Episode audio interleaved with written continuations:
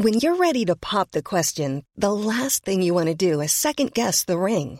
At Bluenile.com, you can design a one of a kind ring with the ease and convenience of shopping online. Choose your diamond and setting. When you find the one, you'll get it delivered right to your door. Go to Bluenile.com and use promo code LISTEN to get $50 off your purchase of $500 or more. That's code LISTEN at Bluenile.com for $50 off your purchase. Bluenile.com code LISTEN. There's never been a faster or easier way to start your weight loss journey than with PlushCare. PlushCare accepts most insurance plans and gives you online access to board-certified physicians who can prescribe FDA-approved weight loss medications like Wigovi and Zepbound for those who qualify. Take charge of your health and speak with a board-certified physician about a weight loss plan that's right for you. Get started today at plushcare.com slash weight loss. That's plushcare.com slash weight loss. plushcare.com slash weight loss. Hey, it's Ryan Reynolds, and I'm here with Keith, co star of my upcoming film, If, only in theaters, May 17th. Do you want to tell people the big news? All right, I'll do. Sign up now and you'll get unlimited for $15 a month in six months of Paramount Plus Essential Plan on us. Mintmobile.com slash switch.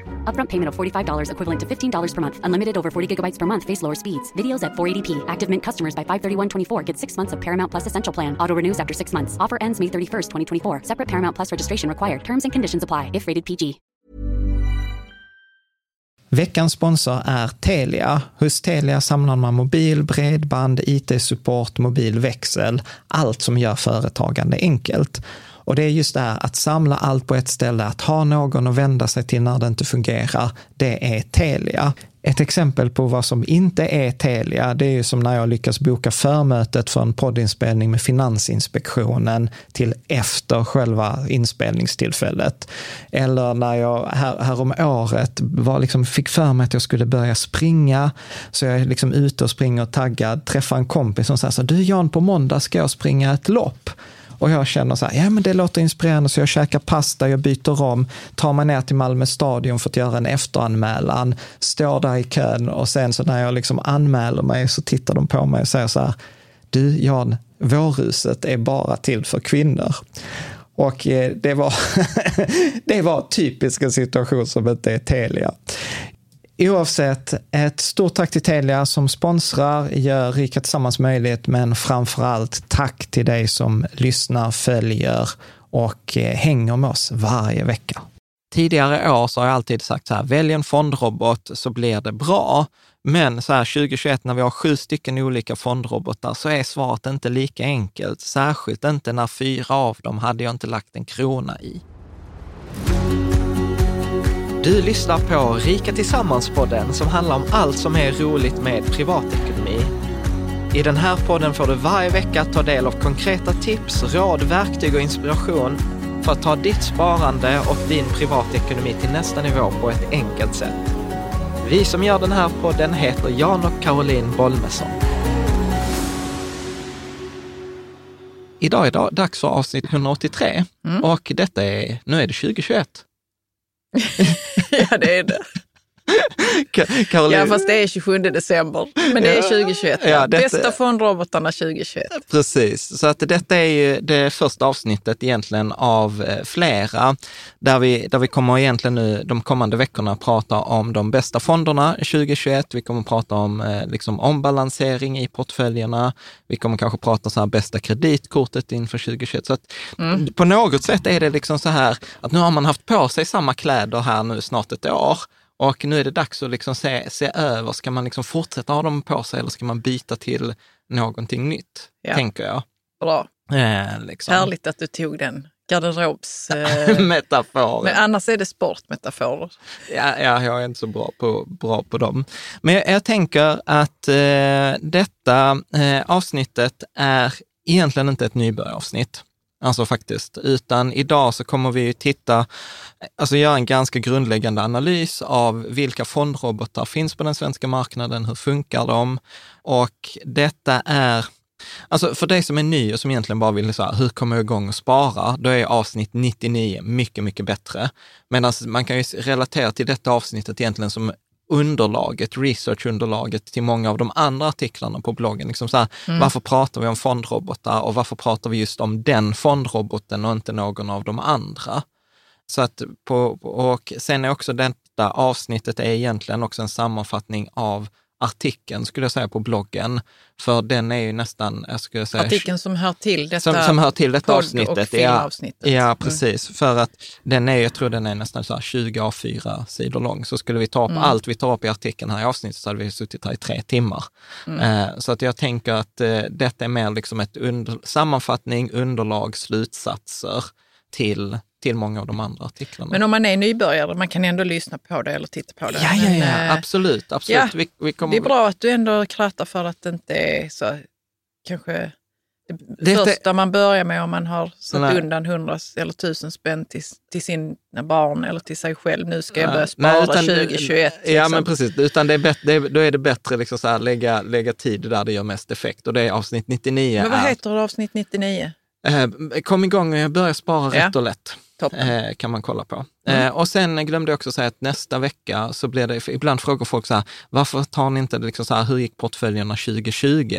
Liksom som första avsnittet. Och då är det så här att vissa av... Eh, liksom, Alltså det är inte slut på 2020 än. Nej, nej, Vi kan inte spela in nej, det, det avsnittet Nej, än. nej, faktiskt det handlar inte om det. nej okej, Utan det det då? handlar då? om att, eh, den, för att nu, nu kommer vi publicera detta den 3 januari, Ja. men vissa av slutkurserna för fonderna kommer inte förrän den 4 januari. Mm. Så att det går liksom inte, bara för att det är sista dagen så är det alltid så att kurserna för olika fonder sätts först, första arbetsdagen efteråt. Så att det, så, så, hänger, så Japp. hänger det ihop. Okej. Men för, jag kan också säga ett litet tips här innan vi kör igång. För det som är så här, men alltså jag vill inte vänta i två veckor. Så kan jag säga att diskussionerna i forumet på bloggen pågår redan nu. Om vilka fonder som vilka som är de bästa fonderna 2021, varför gick det som det gick, hur ska vi ombalansera portföljerna? För att det är på något sätt det jag älskar med vår blogg och Rika Tillsammans, att det är inte vi som sitter som några gurusar, utan det är så sjukt många duktiga människor i communityn som liksom svarar och skriver. Jag har haft diskussioner nu under julen, allt från bitcoin till fastighetspriser till liksom ganska avancerade portföljteori. Och det roliga är att jag vet att det finns folk i finansbranschen. Jag vet att Lysa följer vårt forum. Jag vet att Opti är i forumet. Alltså du vet, där är, där är en massa andra människor som inte alltid kommenterar, men som är väldigt, väldigt kompetenta. Så Ja. att där kan man liksom, om man ibland vill säga så här, okej, vad, vad kommer förmodligen Jan och Karo prata om om två, tre veckor?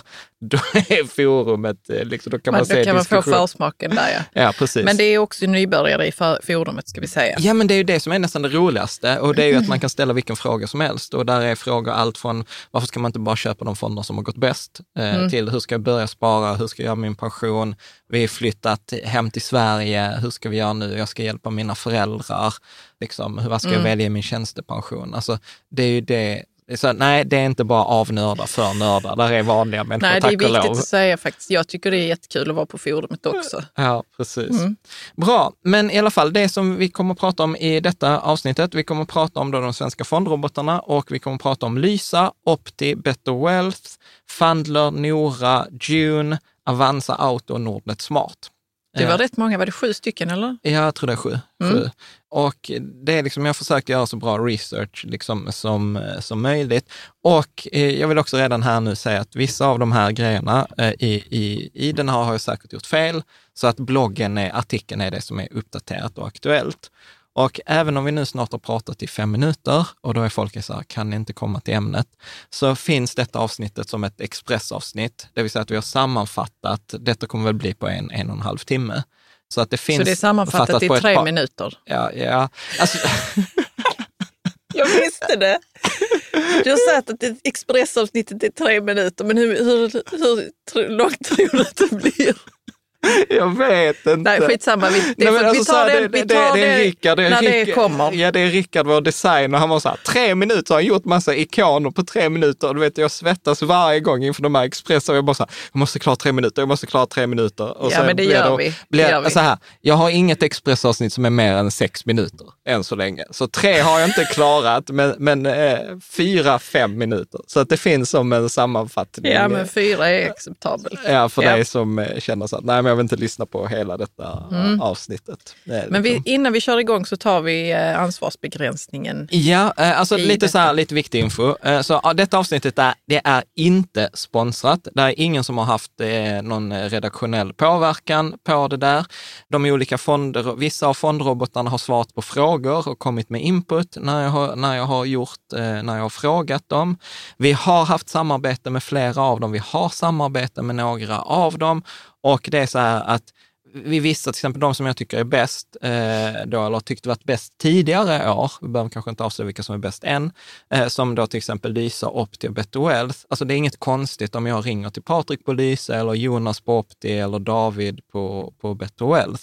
Så att det kan man liksom också vara bra att veta. Så att, och, och det där, ibland så hamnar vi i diskussioner på forumet, det är så här, är Rika Tillsammans eh, opartiska eller objektiva? Så bara, och då tänker jag så här, nej, vi är inte SVT. Liksom. Utan, eh, utan jag tycker att skulle vi vara opartiska eh, och, och liksom 100 procent objektiva, du vet, det blir så mellanmjölkigt, för då kan man inte säga, liksom så, när jag har gjort intervjuer på SVT eller Sveriges Radio, man får inte lov att nämna ett företagsnamn. Och då blir Nej, men det är ju där ja. Men Ja. i din blogg kan du Ja, göra ja, det? ja, precis. Och det är det jag menar, att jag tycker att det, det är fånigt att inte kunna säga så här, "Nej, men vi placerar våra pengar på Lyse, utan då ska man prata generellt. Vet, jag råkade ju i en SVT-intervju säga så här, Blocket, ja man kan ju sälja saker på Blocket. Och då sa ja, och det finns andra ställen också. liksom fick eh, programledaren Ja, det är en god tanke. Men Ja, så eh, att i alla fall. ansvarsbegränsningen nu i alla fall. Ja, i alla fall. Så att jag vill bara vara tydlig med så här, detta är en subjektiv, eh, subjektiv analys av de, här, eh, av de här fondrobotarna och jag kommer gå igenom på vilka kriterier vi eh, går igenom det också. Det är inte finansiell rådgivning, det är en allmän information. Eh, Historisk avkastning är inte garanti för framtida avkastning och allt som har med investeringar att göra, det är man kan förlora hela eller del av sitt belopp. Det behöver jag säga. Och eh, särskilt detta avsnittet är också så att det har sammanställts från många olika källor. Så jag har läst fondfaktablad på hemsidor etc. och sammanställt liksom informationen. Så jag, jag har bedömt dem som trovärdiga. Ja. Vill man läsa mer så finns det riketsammans.se villkor. Liksom. Bra, färdigt. Ska vi Gå? Nu. Nu, nu börjar avsnittet. Och Tio här är titeln på första sliden ser jag. Vad är en fondrobot? Bra, det kan vi också säga till dig som bara lyssnar på detta. Eh, På bloggen så finns det slides till detta avsnittet om man vill ha, liksom, få en snabb man bara vill överblick. mm, Ja, kolla att, snabbt. Ja. Bra, så precis. Så jag tänker så här, eh, att för, för det första så behöver vi liksom börja titta och definiera, så vad är en fondrobot? Varför pratar vi om detta och varför pratar vi inte bara om bästa aktierna eller bästa Mm. fonderna? Och det som jag tycker är ganska roligt är att eh, Småspararguiden, de sammanfattade en fondrobot. Ja, du kan läsa hur de sammanfattar. För jag tycker ändå detta Ja. är en av de bästa sammanfattningarna. Bättre Nej, men det är än min punktform egen. här då. Ja. En användarvänlig plattform som ställer några enkla frågor för att uppskatta risktålighet. För att sedan plocka ihop en bred portfölj av billiga fonder och sedan ser till att portföljens balans bibehålls när marknaden rör sig. Ja. Egentligen är fondrobot en konstig benämning då den är stendum. Ja, är det du som har skrivit det, det, sist? Du kan ju inte bara läsa urskillningslöst. Ja, så precis. Så, så, så en fondrobot är ju en tjänst eh, där ibland en vanlig missuppfattning är att en fondrobot är så här, nej men eh, man har fattat att man kanske inte ska välja ut aktier och fonder själv, utan då tänker man, Ja. vi låter en dator göra det så blir det mycket bättre. Så bara, nej, det blir inte bättre för att en dator gör det. Så, så en fondrobot är ju verkligen som de säger, det är en tjänst. Det är en användarvänlig plattform som, där man svarar på ett antal frågor, så får man ett portföljförslag och så är det en kombination av billiga fonder som går i linje med forskningen och sen så ser den att den här balansen eh, liksom över, eh, och, och, hålls. Ja, och Och- eftersom marknaden rör sig så kommer även... De olika Det blir fonderna- obalans, Ja, så då precis. måste man balans- Det- Så att då Ja, man... det är mer komplicerat än så, men skitsamma. Ja, men ungefär så. Och eftersom då, om man sammanfattar det på detta sättet, så blir det ganska många som tycker att eh, en fondrobot då är egentligen onödigt. Mm. Är, är med att man... man För att man kan göra det bättre själv eller Nej, man kan göra det om- lika bra själv. Nej, men om man tänker så här, att en användarvänlig plattform, Ja. så här, det är ju liksom viktigt, eh, eller så här, jag tycker att användarvänlighet är viktigt. Alltså Apple tog ju över hela mobilmarknaden på grund av att de hade bättre design och var mer användarvänliga än Mm. vad Ericsson och Nokia var. Det var ju inte bättre telefoner initialt. Nej. Men det är halt, den jämförelsen haltar sjukt mycket för att en mobiltelefon använder du flera gånger om dagen. Ett sparande mår egentligen bäst av att du loggar in kanske en gång om året. Med? Så då kan man hävda att använda, så nu, nu pratar jag så som kritikerna om till fondrobotar pratar. Ja. Så då säger de så här, att den är användarvänlig spelar ju ingen roll. Du ska ju ändå inte vara där och pilla. Är, är du med? Nej, men du måste dit en gång och, och tycka att det är lätt.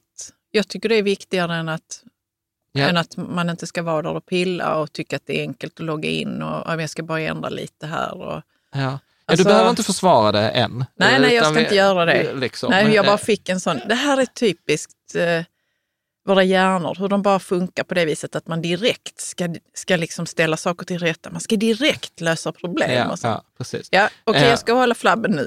Ja, vad bra.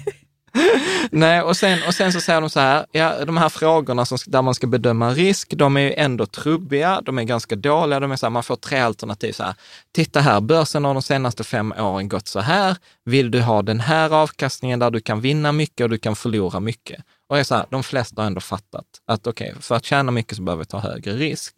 Och, och då blir det liksom så här, okej, föredrar du en standardavvikelse på 10 eller 20 eller 30 procent?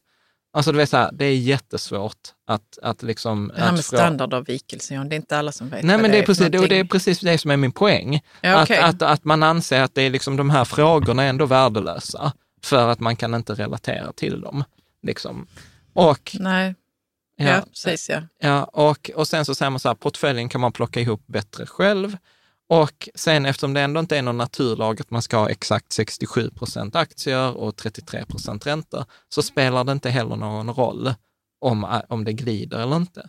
Så att på det sättet kan man liksom såga fondrobotar. Liksom så här, vad, är, vad är liksom poängen? Det är liksom en fond i fond.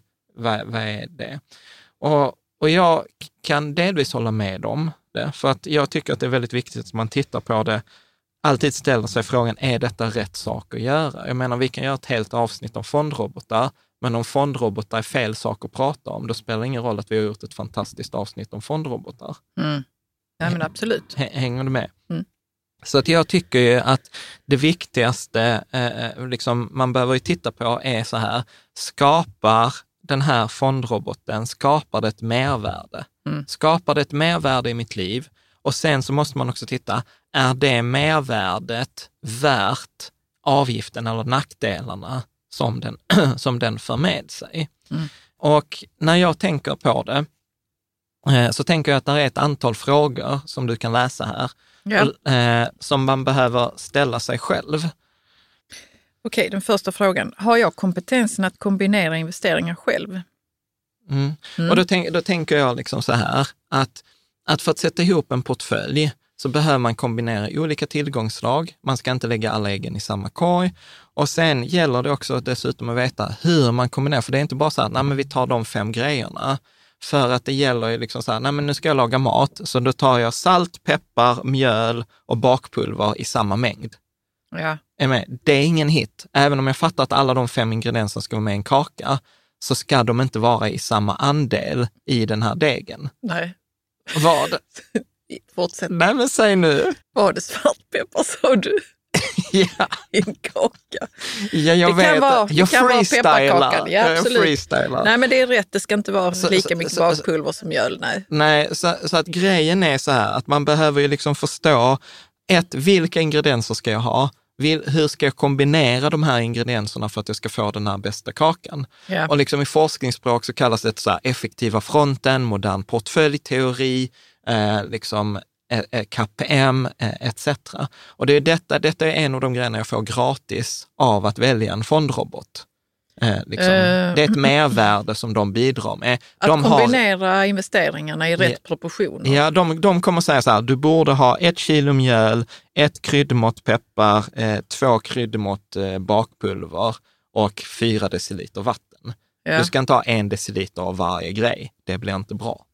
Liksom. Mm. Och du ska framförallt inte bara ha bakpulver. Mm. Är ni med? Vilket är liksom det som ofta händer Mm. i folks sparanden. Absolut. Hänger du med? Japp. Ja, ska vi ta nästa? Nästa fråga. Har jag intresset att lära mig sätta ihop portföljen själv? Ja. Och här tänker jag då, om vi fortsätter vår bakmetafor, det är så här, tycker jag det är kul att läsa receptböcker? Tycker jag att det är Och kul testa. att testa och, och liksom, för, för det är klart att man kan lära sig de här, eh, de här sakerna. Vi har ju lärt oss det, vi vet ju andra som i forumet är väldigt duktiga på Så det. det är ju stor skillnad på mig och dig. ja, ja. Du har ju lärt dig och tycker det är jättekul. Jag har Ja. lärt mig lite för att vi sitter här. ja. Men om jag inte hade suttit här med dig så hade jag ju, då hade jag ju gått på eh, fyra deciliter bakpulver. Nej, börja här hade jag börjat ju gått på. Jag, nej, jag hade gått på det enklast basic liksom, Ja. i bloggen helt Ja. enkelt. Och jag hade varit nöjd med det. Ja, och, och, där Ja. är, och där är det ju så här, alltså, där är ju vissa människor, jag tycker ju det roligaste som finns nästan, det är ju att läsa receptböcker. Mm. Alltså som nu på forumet så hittar vi något som heter så här, Du menar alltså, alltså i sådana här, i eh, metaforer. med- vilka, vilka böcker är det då? Är det investerings... Eh, hur man kom- filosofier från olika... Nej, men portfölj. Jag, jag, jag, tycker, jag, tycker, på, jag tycker genuint portföljkonstruktion är roligt. Okej. Alltså så till exempel nu här i mellandagarna så hittar jag en, en jättelång artikel som heter The Weird Portfolio. Mm. Liksom. Och då var det en som hade liksom satt ihop grejer, som, och du vet så här, ja men typ, ja, han hade satt ihop, jag vet inte om jag ska ta så här, sniglar och gröt. Och det var så här, det där låter äckligt och äckligt. Och så satte han ihop det och så blev det så här, detta blev skitbra. Och så blev det liksom... Vad var sniglarna i verkligheten? Vad var gröten i verkligheten? Nej, men, Men det kan vi ju prata om i ett annat Vi kan prata om avsnitt. The Det Weird Portfolio i ett det annat avsnitt. Men, men, det, men det är en portfölj som, som har haft i princip samma avkastning som aktier, men till en mycket, mycket lägre risk. Mm. Liksom. Och det är lite, så här, lite kombination, så här, men det var lite guld, det var lite småbolag, lite fastigheter och, och sånt. Framförallt var det inga storbolag, vilket är typ som baka utan bakpulver. Eh, typ. Mm, och folk har ju lyckats med det. Ja, Ända fram till 1940-talet kanske. ja men tack. nej, ja. men, det, nej, men, eh, nej, men det Så, det är roligt att höra. ja, Ja, så- att du är så intresserad. Det är Ja. ju viktigt ju. Ja. Har jag intresset att lära mig sätta ihop portföljen själv? Det var ju frågan. Ja, så där är ju ett mervärde som, de här, som en fondrobot erbjuder. Att jag, jag, får ju, jag får ett färdigt recept, jag får en färdig kaka. Liksom. Mm. Här, kör på detta. Liksom. Detta kommer att funka. Ja, Nästa fråga. Har jag ambitionen att göra den årliga ombalanseringen själv? ja. Eh, precis, och då, då är det ju precis detta som vi pratar om med glidningen. Jag tycker ändå forskningen är ganska tydlig att över längre tidsperioder så bidrar en ombalansering till att göra portföljerna bättre. Inte nödvändigtvis högre avkastning, men bättre liksom, utifrån ett riskjusterat per- perspektiv. Så att om vi ska ta vår kakmetafor, är så här, har jag lust att titta till min kaka i ugnen där en gång, ett par gånger om året? Liksom. Sen kan man ju hävda huruvida man vill göra det eller inte, men jag tycker att det är ett mervärde. Ja. Framförallt så vet jag att det är ett mervärde, för vi har ju skrivit på bloggen fram till 2017 då de första fondrobotarna lanserades. Då har vi ju skrivit så här, nu är det dags att titta till kakan i ugnen. Här är en Excel-fil hur du gör det. Och då är det ju många som har tyckt att det har varit knökigt och till och med skippat det. Så att eh, även om man, vissa tycker så här, men ombalans, det är ju skitenkelt, så är det uppenbarligen många som inte tycker att det är helt enkelt. Ja, och jag kommer ihåg att du satte ihop den här Excel-filen. Det tog lång tid.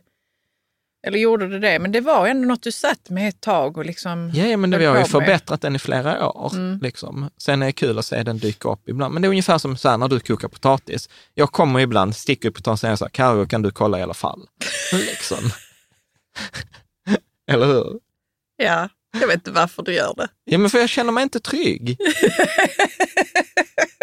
Varför garvar du åt mig? Jag vet att jag tycker inte det är Och du så... ska dit och sticka i potatisen. Det är som att jag skulle gått och sagt så, Jan, jag har faktiskt varit och kollat på Avanza nu och jag eh, tycker att vi ska göra så här. Ja. Ja, Det är jag som hade- att jag håller på med matlagning, du behöver inte lägga dig i det. Ja, för... Men ändå ska du dit och sticka i potatisen. Ja, det är roligt Jan. Det Ja. är roligt. hade Det är kul att du vill engagera dig i det. Alltså jag tycker det är kul när du kommer och varit inne på Avanza. Liksom. Kom så här, var är mina Tesla-aktier? Ja, men inte när jag säger så. Jag tycker faktiskt inte vi ska göra så som du har gjort. Nej, det har du sig inte sagt. Nej, det har jag inte. Ska vi ta nästa? Har jag tiden att hålla koll på de bästa fonderna för de olika delarna? Ja, och där tänker jag för att ta vår receptmetafor så är det så här, har, har jag tid och lust att hålla koll på vilka märken av bakpulver det finns och vilket bakpulver som kostar minst per kilo eller minst är mest effektivt. Eller att, ja men som du kom till mig så här, när jag skulle köpa saffran, så bara köp inte den där saffranen, den är inte bra utan det skulle vara någon annan saffran. Vad var det du sa till mig häromveckan? Var det saffran? Det var, inte, det var någon saffran, du sa så här, nej men denna saffran är inte bra. Ja, Jag minns inte. Det var nog inte saffran, det var något annat. Att det inte var ekolog. Kanel Kanel, ja. var det så Nej, det att skulle jag, vara köpt, som Ceylon-kanel. jag köpte kanel och jag fick bannor för att jag köpte fel kanel. Ja. Liksom. Så, och, och det är också sådana saker, Vill- vill jag hålla koll på liksom vilka olika, att det finns Ceylon-kanel Mm. och vanlig kanel. Liksom. Så att det är också ett sånt mervärde som jag får av, av en fondrobot. eh, Absolut. jag. Mm. Ja. Nästa fråga. Hur mycket värderar jag min egen tid? Och vill jag göra det här? Ja. Mm. Och det är egentligen där, för mig är det där det största mervärdet. För att visst, jag kan lära mig detta, jag kan göra alla de här grejerna, men om, liksom så här, är det värt den tiden? Hur mycket värderar jag min egen tid? Och detta är egentligen en mycket större konversation än bara med en fondrobot. För jag har en grundläggande syn eh, som är så här att alla människor borde räkna ut sin egen timpenning. Det är så här, vad, vad är, vad, vad är Vad en kostar jag i timme? timmen? Ja. Vad är, ja, inte vad kostar, men vad Nej. är en av mina timmar värd? Både liksom i, i pengar och sen är, och, och i andra... Men hur beräknar man ut det? Ja, alltså, man går- utgår ju inte från sitt jobb där man kostar 250 kronor i timmen kanske, ja, det, eller och, 200. och, eller? jag skulle säga att det är första nivån att utgå från. Ja, okej. Att, eh, att eh, om man inte vet något annat sätt att räkna på, ja, men utgå vad du får i timlön. och, sen så kan, och sen kan man göra på olika nivåer, att man kan bara räkna sin arbetstid eller man kan räkna hela sin tid. Jag räknar ju liksom väldigt enkelt så här, vad fakturerar jag per månad och sen slår jag ut alla timmarna den månaden. Och då kommer jag och sen så konstaterar jag ibland så här, nej men jag kan köpa någon som kan hjälpa mig med denna tjänsten, bokföring till exempel. Nej, jag ska inte göra bokföring själv. Nej, jag ska inte klippa tid och då- Mm. gräsmattan själv. Nej, jag ska inte städa själv. Liksom. Och, och då blir också detta en sån här grej att jag visst, jag kan lägga 100 timmar på det här och så sparar jag 200 kronor. Mm. Är med? Var det värt det då? Nej, det var det inte. Nej, men eh, liksom så att där, där upplever jag också att det är en väldigt stor energi och tidsbesparing. Men hur, tänk, hur menar du här? Hur mycket värderar jag min egen tid? Jo, men, men så här, om jag ska... I exempel investeringssammanhang. Jo, jo, men jag säger säg så här. Jag, ska, jag, ska, jag kan välja mellan att ta en fondrobot och göra min egen portfölj. Men, så det kommer ta mig kanske, du vet, jag ska läsa och lyssna på den här artikeln, så tar det en och en halv timme. Sen ska jag kanske läsa bästa fonderna-artikeln, så tar det två timmar. Och sen ska jag sätta ihop portföljerna och så ska jag fundera på det, så har det tagit tio timmar. Är med? Och, och säga så här, ja, jag sparade 0,1 procent och jag har 100 000 kronor. Okej, så att jag la de här 10 timmarna, det sparade mig 100 kronor. Eller på en miljon, det sparar mig en tusenlapp. Mm.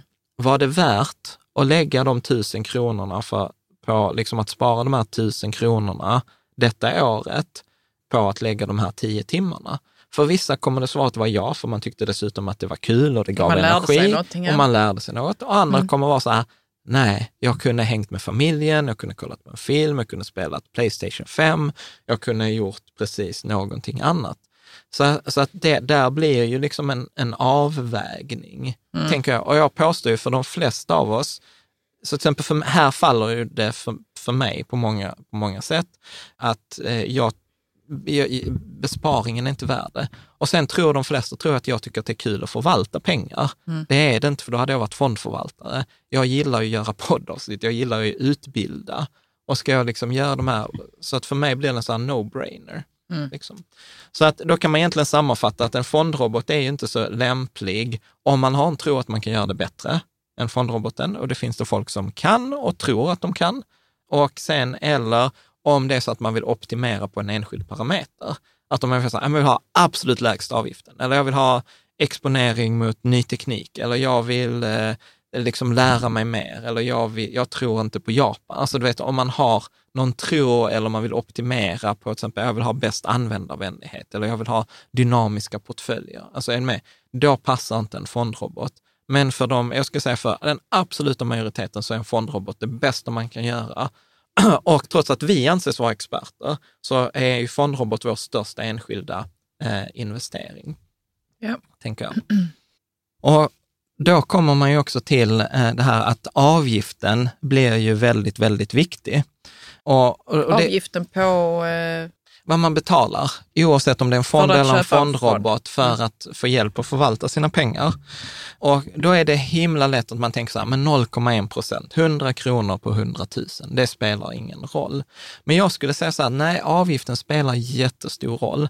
Inte bara har forskningen visat att avgift är den faktor som har störst korrelation med framtida utveckling, men eh, genom på bloggen så har vi en så här jämför två avgifter kalkylator. Så, och här har jag då sammanställt en, bara en kort tabell. Också. Så hur mycket mindre i avkastning får jag efter tio år med en avgift på 0,1? Det vill säga, säg att jag har en fond som har 0,4 procent i avgift och en fond som har 0,5 procent i avgift. Alltså det Okej. skiljer en tiondels procent. Ja. Så på en tioårsperiod så kommer det innebära liksom att jag får 1,2 procent mindre i, i avkastning. 0,5 procent, alltså som jag har en fond som kostar 0,4 och en som kostar 0,9, då är det 5 procent mindre i kapital. Så har jag gjort en, säg en vinst på eh, 100 000 så får jag bara 95 000 på grund av den här 0,1 procent eh, eller, eh, liksom, eller 0,5 Det är procent. svårt, det kan man inte, man måste räkna ut det för att se det. Ja, och detta är varför jag protesterar så mycket mot höga avgifter, för att liksom, för genomsnittliga avgiften från aktiefond i Sverige ligger på runt 1,4 procent. Och jag brukar säga max 0,4. För att den här procenten ger ju dig 10 procent mer i avkastning över en tioårsperiod. Tittar man på en 20-årsperiod så blir det ju liksom ännu mer. Då pratar vi mellan 2 och 20 procent mer pengar till dig. Och för att ta konkret eh, exempel med lite belopp, så räknar jag på 20 år med eh, 100 000 kronor. Så skillnaden på 0,1 procent lägre avgift, det blir 7 000 kronor mer. Eh, en skillnad på 0,5 procent i avgift, det är på 100 000 över 20-årsperiod, det blir 35 000 kronor mer pengar till dig. Eller mindre, pengar. Mindre man betalar pengar. 35 000 Eh, 35 över den här perioden i avgift Avgifter. menar du? ja. Ja, precis. Alltså du får en lägre avkastning. Du får lägre, en, en lägre slutsumma. Och en procent, eh, en procents eh, högre avgift över en 20-årsperiod, ja det är på 100 000 i stat, det är 65 000 kronor mindre. Det är ganska mycket pengar, skulle jag säga, bara på att man betalar en enda procent mer i avgift. än med. Och tittar vi på en miljon, till exempel ett pensionssparande för någon som är i 40-årsåldern fram tills man är 65 eller 70, du vet, då pratar vi på 0,1 procent, ja det kan vara 40, nästan 50 000 kronor skillnad i, i pengar ut. Eller på 1 procents skillnad, ja det pratar vi nästan 400 eller 500 000 kronor. Så att den Så du har gett bort en halv miljon. Ja, I, man- I princip egentligen för att du valde... för att man valde en en, dyr fond. Så, så att liksom avgift spelar roll. Det är därför också avgiften kommer att vara sånt återkommande tema i den här analysen. Men, men vissa skulle kunna invända här och säga så, ja men jag fick ju ändå mer pengar förmodligen för att jag valde Nej, här- fonden som Nej, var här pratar vi exakt samma avkastning. samma avkastning. Vi pratar exakt samma avkastning. Och, och redan där, redan där kan man, också, äh, kan man också spekulera i, för att de flesta, alltså där är ändå en ganska, en fjärdedel av alla liksom, fonder med hög avgift som underpresterar. För det blir mycket svårare att hålla samma, samma avkastning med en högre avgift. För att, för att få samma avkastning som en billig fond så måste du ha en högre Ja, avkastning. måste man ha. Så, så att avgiften är ett sänke liksom. Mm. Så att eh, när, när vi då tittar på den här analysen, och vi går igenom de här olika fondrobotarna, så har jag därför, jag vill liksom vara supertydlig med att det är en subjektiv analys och det är en subjektiv analys där vi har liksom våra egna pengar på, på spel. Och jag, liksom i den här så optimerar jag inte på någon enskild parameter. Att jag säger så att det viktigaste är med avgifterna, det viktigaste är användarvänlighet, det viktigaste är störst spridning.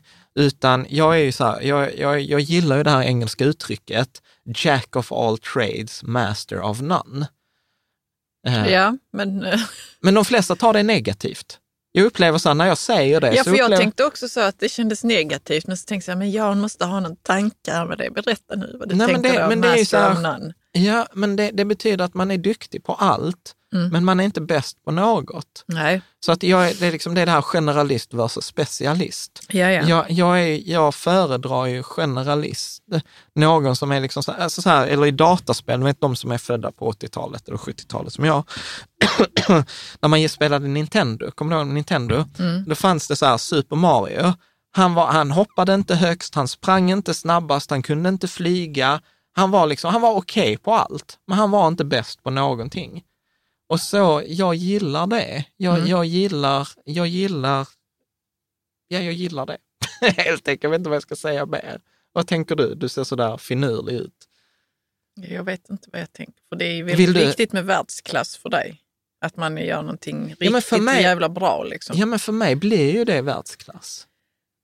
Eh, på alltså, vilket här, sätt då? Alltså, så, så för mig blir det ju, alltså som metaforen. Du menar jag, när man bakar ihop det ja. och, och gör laserfokus på något så blir det blir det i världsklass då? Nej, men jag, jag, tänker så här, metaforen jag använder i artikeln, som jag inte hade mm. tänkt att vi skulle ha i poddavsnittet, det är mycket så här, jag tänker på en fond eller vår investeringsstrategi eller indexfonder generellt. Mm. Tänker jag egentligen mycket som en så här cyklist i Tour de France. Men, du vet, då, då finns det liksom så här, i det här cykelloppet olika etapper. Det finns så här raksträckor, det finns sport, eh, liksom, det finns bergsetapper, det finns blandat. Och det finns cyklister som är så här bergsspecialister. Du vet, så här, de vinner alltid bergsetapperna. Sen finns det de som är grymma på sport och raksträckor, det är så här, ingen cyklar fortare än dem. Och sen finns det de där cyklisterna, som är så här, de är inte bäst på att klättra i berg, de är inte bäst på sportsträckorna, men de är, de är inte dåliga på något av det, så de placerar sig bra på sportsträckorna, de placerar sig bra i bergsetapperna, vilket gör att när man sen tittar på totalen efter alla de här sträckorna, ja då ligger de alltid i toppen. Mm. Är med? Medan den där bergspecial, vet, han kan leda första delen av lopp som handlar om berg, men du vet, sen, på raksträckan så kan han inte cykla fort. Och då är jag så här, jag är ju hellre den som får konsekvent en bra placering, en topplacering, än den som vinner en enskild etapp. Jag förstår vad du menar. Jag tycker det låter jättebra. Jag ska bara ta en parentes. Är det inte så att de har stall då också? Där de har de här olika specialisterna, jo. vad man säger, ja. och, och någon generalist kanske. Och sen så kör de då de här olika människorna på olika etapper. För det är väl så att man kör en etapp och sen så Ja, fast, man måste ju ja, vila också finns, ju. Och sen så i nästa, nästa gång nej, är det då bergsetapp, ja då kör vi. Nej, det är en individuell tävling. Nej men de har ju, de, ja, de ja okej skitsamma, jag är ingen specialist på detta, jag har bara hört att de, att de, ja, de har ju hjälps team, åt ja, liksom, cykel, i Precis, de flesta tror inte det, men cykling är ju en lagsport. liksom. Ja, men samtidigt också en Ja, en individuell, individuell mm. sport. Ja, men mm. du klarar, alltså, det är ingen som vinner utan sitt team. Nej. Så, så, så är det ju såklart. Men strunt samma, det var bara en, en parentes. Eh, parentes. Ja. För jag, jag tyckte det var, det är intressant. Ja, så, mm. så att jag, jag tycker, liksom så, när, så i den här utvärderingen, så den viktigaste frågan för mig, som har varit så här, ja men absolut viktigast, är så här, kan jag tänka mig sätta in våra pengar i mm. den här fondroboten? Och om, svar, och, och, och om svaret är nej, ja då är det tufft för den mm. fondroboten. Liksom. Och jag har inte bara tänkt på våra pengar, men så här, skulle jag kunna rekommendera den till min mamma, skulle jag kunna rekommendera till min bror, skulle jag kunna rekommendera den till, till andra liksom, personer. Så att det har varit den viktigaste frågan. Sen den andra frågan är så här, är det lätt att göra rätt med den här fondroboten? Eller är, får jag en massa alternativ där det är en risk att jag trillar i diket? Är det, med? Det, det har också varit en viktig faktor eh, för mig. Sen har det varit så här, följer den här eh, roboten forskningens principer? Mm. Det vill säga, följer den forskningen eller har den egen åsikt om marknaden? Är den aktivt eller passivt förvaltad? Är den billig? Följer den liksom så att den ska vara bred? Etc. Och sen har det också varit så här, är balansen mellan de övriga faktorerna okej? Okay? Det vill säga så här, hållbarhet. Jag tycker det ska vara en grundläggande nivå av hållbarhet. Behöver inte vara specialis specialiserad på hållbarhet, men liksom det ska vara, det ska vara okej. Okay. Användarvänligheten ska vara okej, okay, det ska vara okej okay. kundtjänst, man ska ha rätt värderingar, eh, liksom etc. Sen har jag faktiskt, nytt för i år, tittat bakom kulisserna lite. Jag tittar så här, vad är mängden förvaltat kapital? Eh, har man, hur gör man marknadsföringen? Har man, hur ser årsredovisningen ut? Hur mycket, liksom, vad är potentialen? Kommer man överleva de kommande åren? Alltså så här hygienfaktorer. Ja, fast... vad? Jag undrar vad du menar med att kolla bakom kulisserna där och varför har du inte gjort det innan och varför gör du det nu då? Men för att jag tycker att det är, det är, det är viktigt. Att alltså, veta hur bolaget mår som du ja, sätter dina pengar Ja, För, för att så här, har man lite pengar så är det mycket möjligt att man börjar ta sämre beslut. Det vet jag ju själv. I, i, om en ro- fondrobot har, förvaltar ett litet kapital. Ja, så blir det ju svårare att överleva. Det, det, det är Mm. ju svårare att ha en långsiktighet. Mm. Och då kommer jag förmodligen behöva göra om hela min research, Mm. liksom vid ett tillfälle. Och, och stabilitet och ja, men sådant. Jag tycker, Mm. jag tycker ändå det är viktigt. Och, och framförallt så tänker jag så här, de flesta gör ju inte det. Alltså jag har ju tittat på årsredovisningen för Lysa, jag har tittat på årsredovisningen för Opti och för Better Wells och för Fundler, liksom, etc. Och då tänker jag liksom så här, men det är sånt som jag kan göra. Jag har inte förväntning att du ska göra det, för jag tror inte att du skulle ens veta vad du ska titta efter. liksom, ja. Nej, men vad tittar du efter då? Om vi bara ska ta en liten avvikare.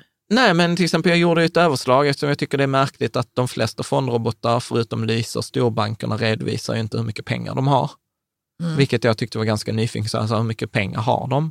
Så att då har jag gjort ett överslag på liksom, hur mycket pengar har de tjänat, mot vilken avgift tar de, för att försöka få en uppfattning om totalt förvaltat kapital. Jag har tittat eh, hur mycket pengar har man i kassan, eh, hur, eh, vad har revisorn sagt om bolaget, eh, liksom. Ja, för de har en kommentar också. Ja. Ja. Sen, sen, ska, sen är det ju superviktigt, så här, man investerar ju inte i fondroboten. Nej. Så att, så att om, fond, alltså om, om en fondrobot går i konkurs så spelar inte det någon roll för dina pengar, för dina pengar är separerade från fondroboten.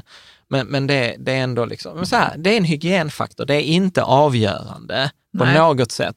Men, men det är ändå, jag tycker ändå det jag vet inte varför jag sitter och försvarar att jag, alltså det, så här, jag tycker Nej, men de det ska, är jag inte de någonting ska du vara, behöver försvara, Jan. Nej, jag tycker de Verkligen ska vara inte, utan det är hela bara och rena. intressant liksom, Ja. att du... ja, jag tycker de ska vara hela och rena.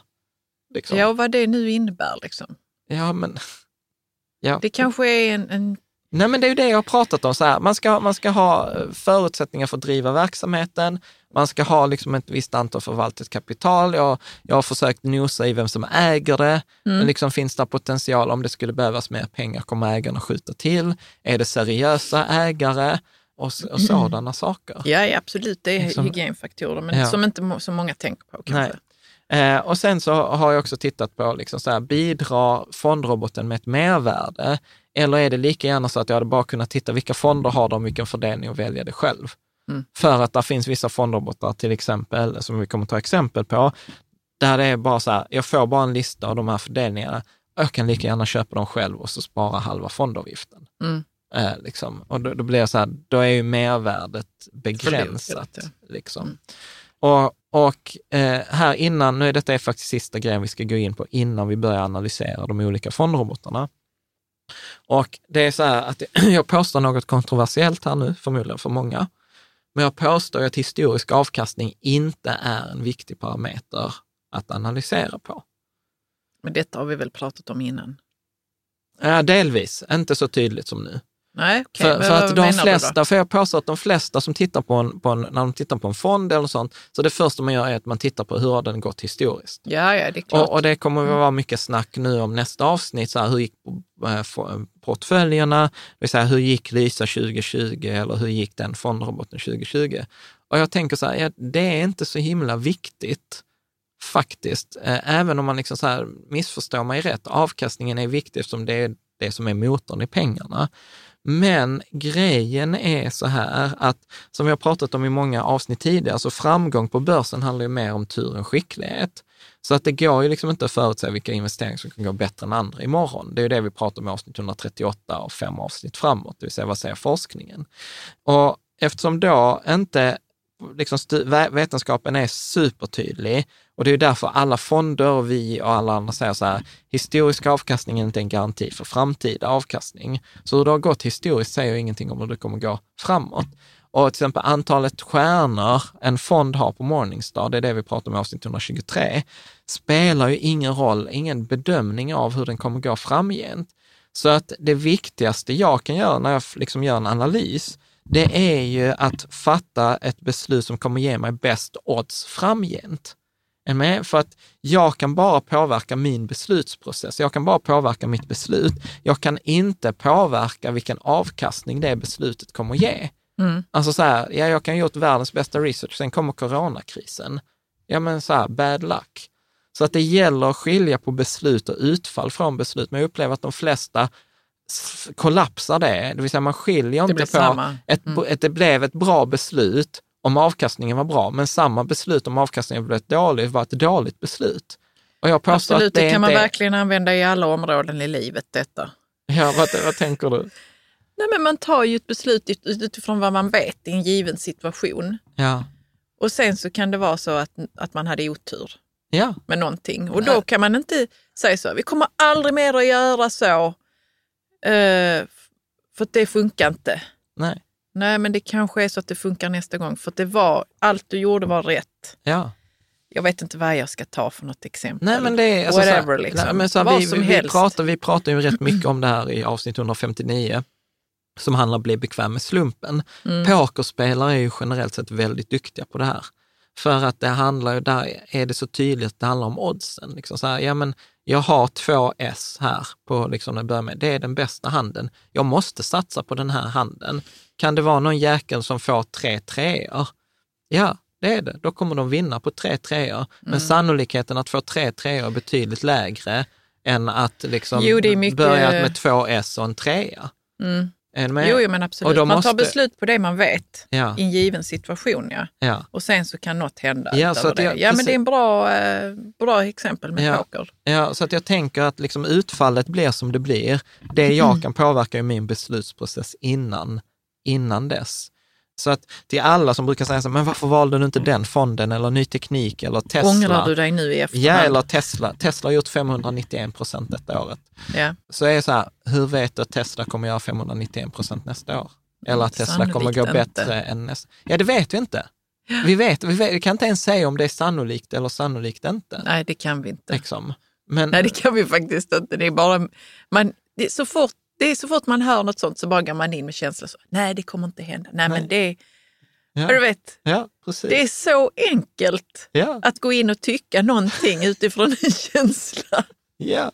Och särskilt, särskilt inom sparande eller liksom investerande. Mm. Ja, så att det är väldigt mycket snack. Nu har vi pratat väldigt länge om, innan vi ens pratat om den första fondroboten. Men ska vi gå in på dem nu då? Eller? Ja, nu ska vi gå igenom Mm. fondrobot för fondrobot. Känns det tydligt? Eh, Jag tycker att det har varit en ganska lång krattning, men å andra sidan så upplever jag så här, vi kunde inte skippat den, Nej. för, för att det, det är viktigt. Mm. Bra, så jag tänker att vi tar eh, den första. Vi tar eh, Lysa. Och Lysa, jag har försökt sätta en rubrik eller så här sammanfattning. Ja, Eh, vad, vad, ja, vad fondroboten precis, står för eller vad den Ja, precis. kännetecknas av. Så Liksom. att jag, jag skulle säga så här, Lysa för mig är, är liksom så här, de, de har ju haft fokus eh, på låga avgifter. Eh, de har varit bland de första ut och de, i, i min värld så är de liksom best allround. Eh, Mm. Lite de här jack of eh, all trades, master of none. Så de är billiga till exempel. Så att jag, brukar, jag brukar säga att Lysa kostar 0,4. Sen har de ett spann beroende på hur mycket pengar man har och vi- vilken fördelning man väljer. Men det, det är mellan 0,27 och 0,42. Men jag tycker så här, räknar man 0,4, det är där man oftast kommer, kommer hamna med dem. finns en annan fondrobot som vi kommer in på som är billigare, Eh, men där är andra saker som jag tycker skvalpar. Ska man titta på liksom fonderna man får, vad får jag för pengarna, så upplever jag att jag får riktigt bra fonder. Framförallt det som jag tycker är intressant är att jag får fonder som jag inte kan välja själv. Med? Ja, eh, som, är, som bara man kan välja om man, har, om man, man är- förvaltar mycket pengar. Ja, är eller, så det är? ja, eller? eller egentligen man har andra tillstånd. Man är, Ja. man är institutionell Okej. förvaltare. Så att Mm. jag tycker liksom för det första, liksom Lyse gör det sjukt bra att de är billiga. Jag får, jag får en exponering som jag annars inte får ihop själv. Eh, framförallt är det på räntedelen, eh, på, då på, de har ju aktier och räntor, där på räntedelen upplevs att jag kan inte sätta ihop en lika välspridd väldiversifierad ränteportfölj som de kan göra. Här är det ganska spännande också att eh, Lysa har gjort en förflyttning, att de har, de har förbättrat sin räntedel, framförallt förmodligen på grund av debaclet i våras, där de hade spilt en räntefond, som många andra som låste hela fonden. Mm. Man har också gått in på mer valutasäkrat sina räntefonder, så att de är i kronor nu istället för innan var de i lite fler olika valutor. Och eh, generellt sett om jag tittar på portföljen som jag egentligen tycker avgift och portfölj är viktigast, så skulle jag säga så här att kan jag göra en Lysa-portfölj själv, då skulle jag säga så här, ja till 90 till 90-95 procent, och men jag sparar typ bara 0,08 eller 0, max 0,1 procent eh, på att göra den själv. Så att jag, jag upplever att så här, merkostnaden jag betalar för en Lysa-portfölj mot att göra det själv är högst marginellt. Alltså det, det, är, 0, det är 10 baspunkter. 0,1 Ja, och då ska man fundera på sin timpenning. Då ska man fundera på sin timpenning och då kan jag dessutom inte göra den lika bra för att eh, till exempel eh, då Lysa har mest fokus på Vanguard och Dimensional-fonder. Det är, en, det är en ny fond de har satt in. Och är den ny sedan 2020? Ja, mm. Jag tror det i alla fall. Eh, Dimensional är ett ganska spännande fondbolag. Det är lite som Rentec. Du vet, så här, man, de flesta... Ja, Rentec, vi har inte tagit upp det än. Nej, precis. Vi ska. Eh, eh, precis. Eh, nej, men eh, Dimensional är ett fondbolag som inom privat, småsparare, privatpersoner nästan ingen har talas om. Men bland institutionella stora investerare så är det ganska känt. Och det är för att de inte tillåter småsparare, utan man måste gå via en finansiell rådgivare eller en institution. Mm. Och det är Eugene Pharma och Kenneth Frenchs bolag. Mm. Så att det är de Nobelpristagare som man kanske kallar lite så här indexfondernas fader. Så när, hur de kapitaliserade på sin forskning var att de startade Dimensional.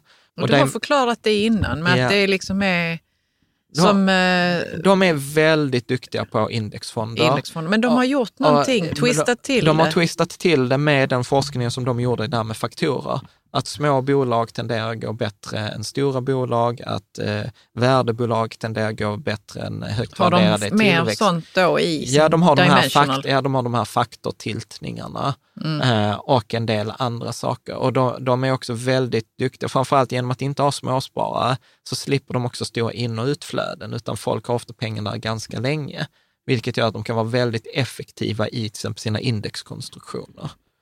Liksom, och så är de relativt billiga. Liksom. Okej, okay, men de finns i alla fall de, i Lysa? De får, jag, de får jag via, liksom, eh, via Lysa. Så jag får en väldigt bred eh, exponering. Alltså jag tycker en liksom väldigt bra portfölj. Mm. Det, det man kan invända mot, som vi har en jättelång diskussion på på forumet, är att eh, Lysa gör ett avsteg eh, från liksom så här, den klassiska forskning, forskningen där, som säger så att du ska ha liksom dina pengar i alla aktier i hela världen fördelat efter hur mycket liksom stor andel i världen det företaget är.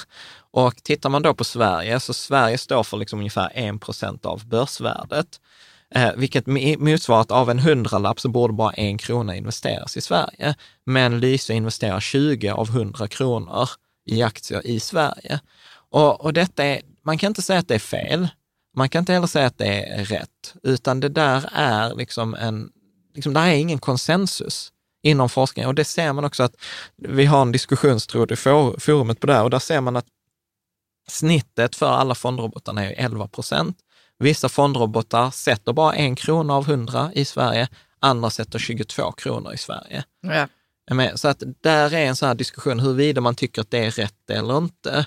Och vad ska man säga, där, om det tvistade lärde eller om det tvistar vi i forumet. Och, mm. och jag vet, både Lisa har chippat in i den konversationen, jag har pratat med Jonas på Opti, när han var så här, ja, grattis sa han, detta är den diskussionen vi har haft mest internt och varit mest oöverens om. Hur mm. stor del mot Sverige ska vi, ska mm. vi ha? Och vissa läsare är så här, Jan för helvete, säg till Lisa att ta bort andelen i Sverige.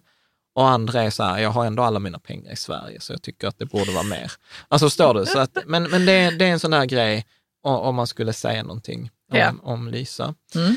Är det eh, något annat du vill säga om Lysa här nu då? Ja, de förvaltar mest pengar. De är mm. offentliga med hur mycket pengar de förvaltar. Jag tror att nu i december... Hur mycket är det då? Typ 7 miljarder. Mm. Eh, så att de är störst av fondrobotarna. Å andra sidan 7 miljarder eller 7 000 miljoner, det kan låta mycket. Det är samma som Andreas och Henrik förvaltar i sin Coeli Global. Yeah. Men å andra sidan så har ju Lysa en brutal tillväxt.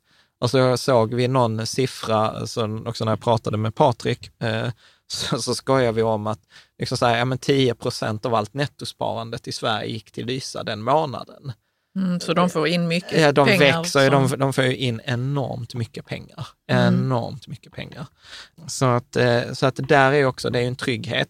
Eh, om man tittar på hygienfaktorerna, min tolkning av årsredovisning, lite så samtal, liksom så lite i kulisserna. Lysa har ju just nu valt att göra en ganska stor internationell expansion. Mm. Att man startar i Danmark och man startar i Finland.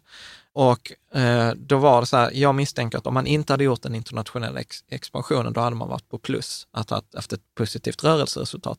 Vilket jag upplever väldigt positivt, för för två år sedan var det många som sa, Lysa kommer aldrig kunna hålla 0,4 procent i avgift, utan det kommer vara, liksom, de kommer behöva höja avgiften och, och, och sådant.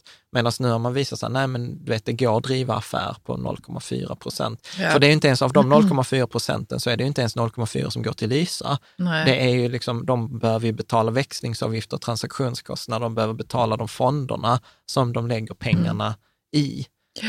Um, och där är väl liksom, det där är väl också så här, Lysas stora för, fördel. De är ju sjukt nördiga på avgifterna.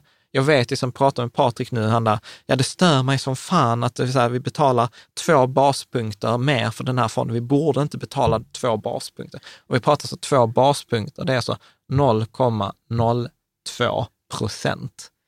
Ja, men det blir väl mycket också när det blir mycket pengar? Ja, men såklart. Mm. Så att de är liksom fokus. Eh, om jag skulle säga någonting så lite negativt om Lysa, så skulle jag väl säga så här att det är lite gubbigt. Eh, det är gubbigt? Li på vilket sätt då? Jo, men det är så här, det är lite, det är professionellt, det är formellt, det är strikt, det är by the book.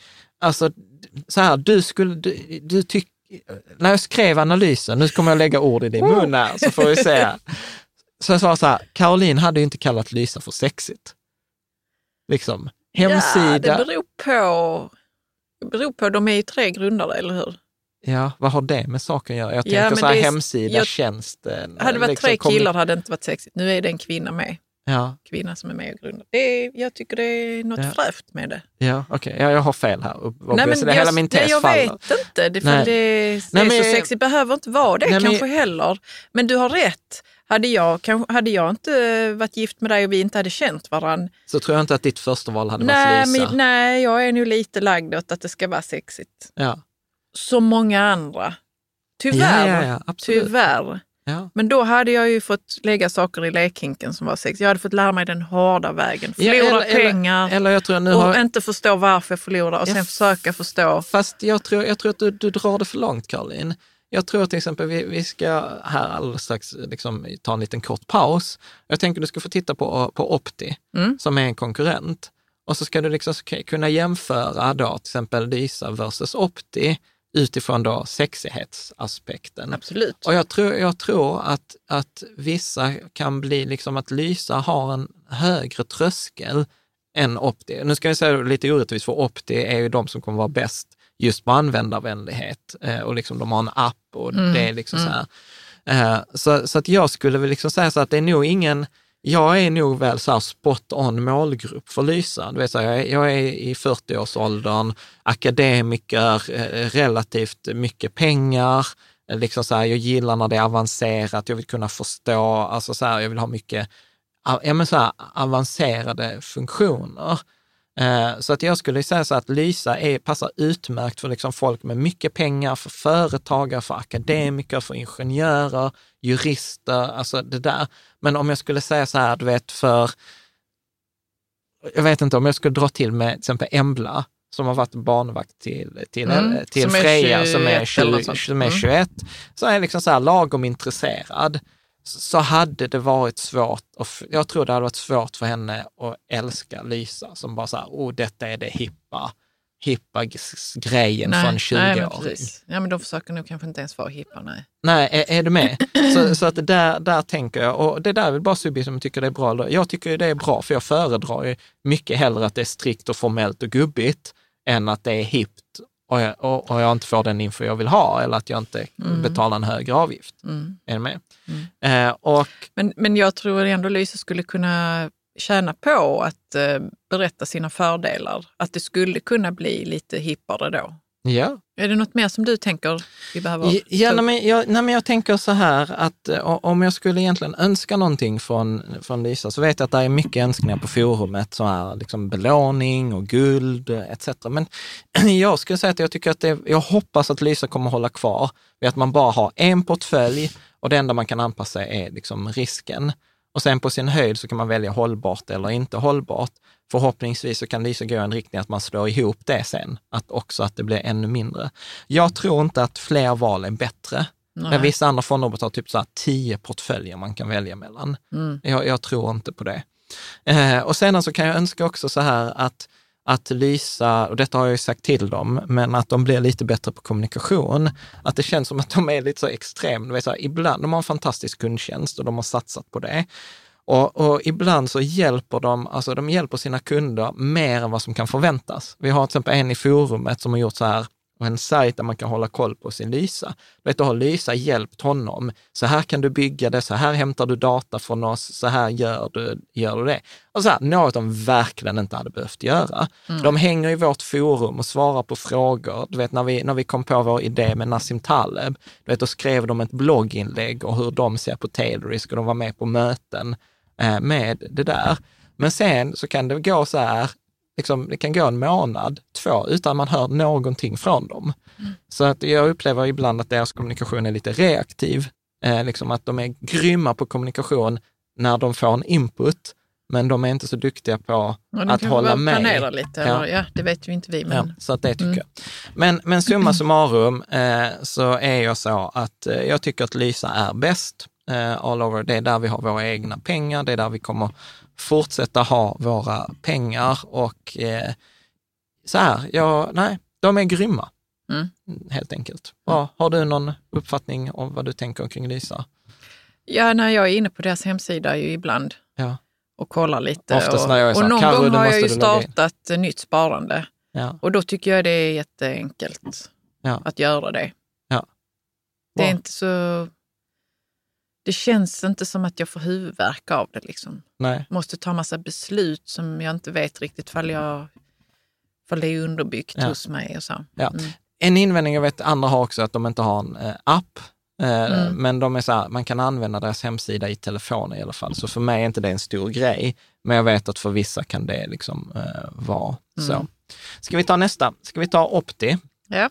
Eh, Opti, då har jag skrivit som, eh, som rubrik mest eh, användarvänlig, eh, mest användarvänlig. Eller Mm. app, eller så här finast. Jag vet inte, håller, Jo, håller den är fin. Den är vacker. Ja, Mm. så att eh, jag tänkte du fick ju testa, du fick ju testa den här nu när vi hade en liten paus Jag fick testa appen, ja. i inspelningen. Ja, det var länge sedan jag kollade på den.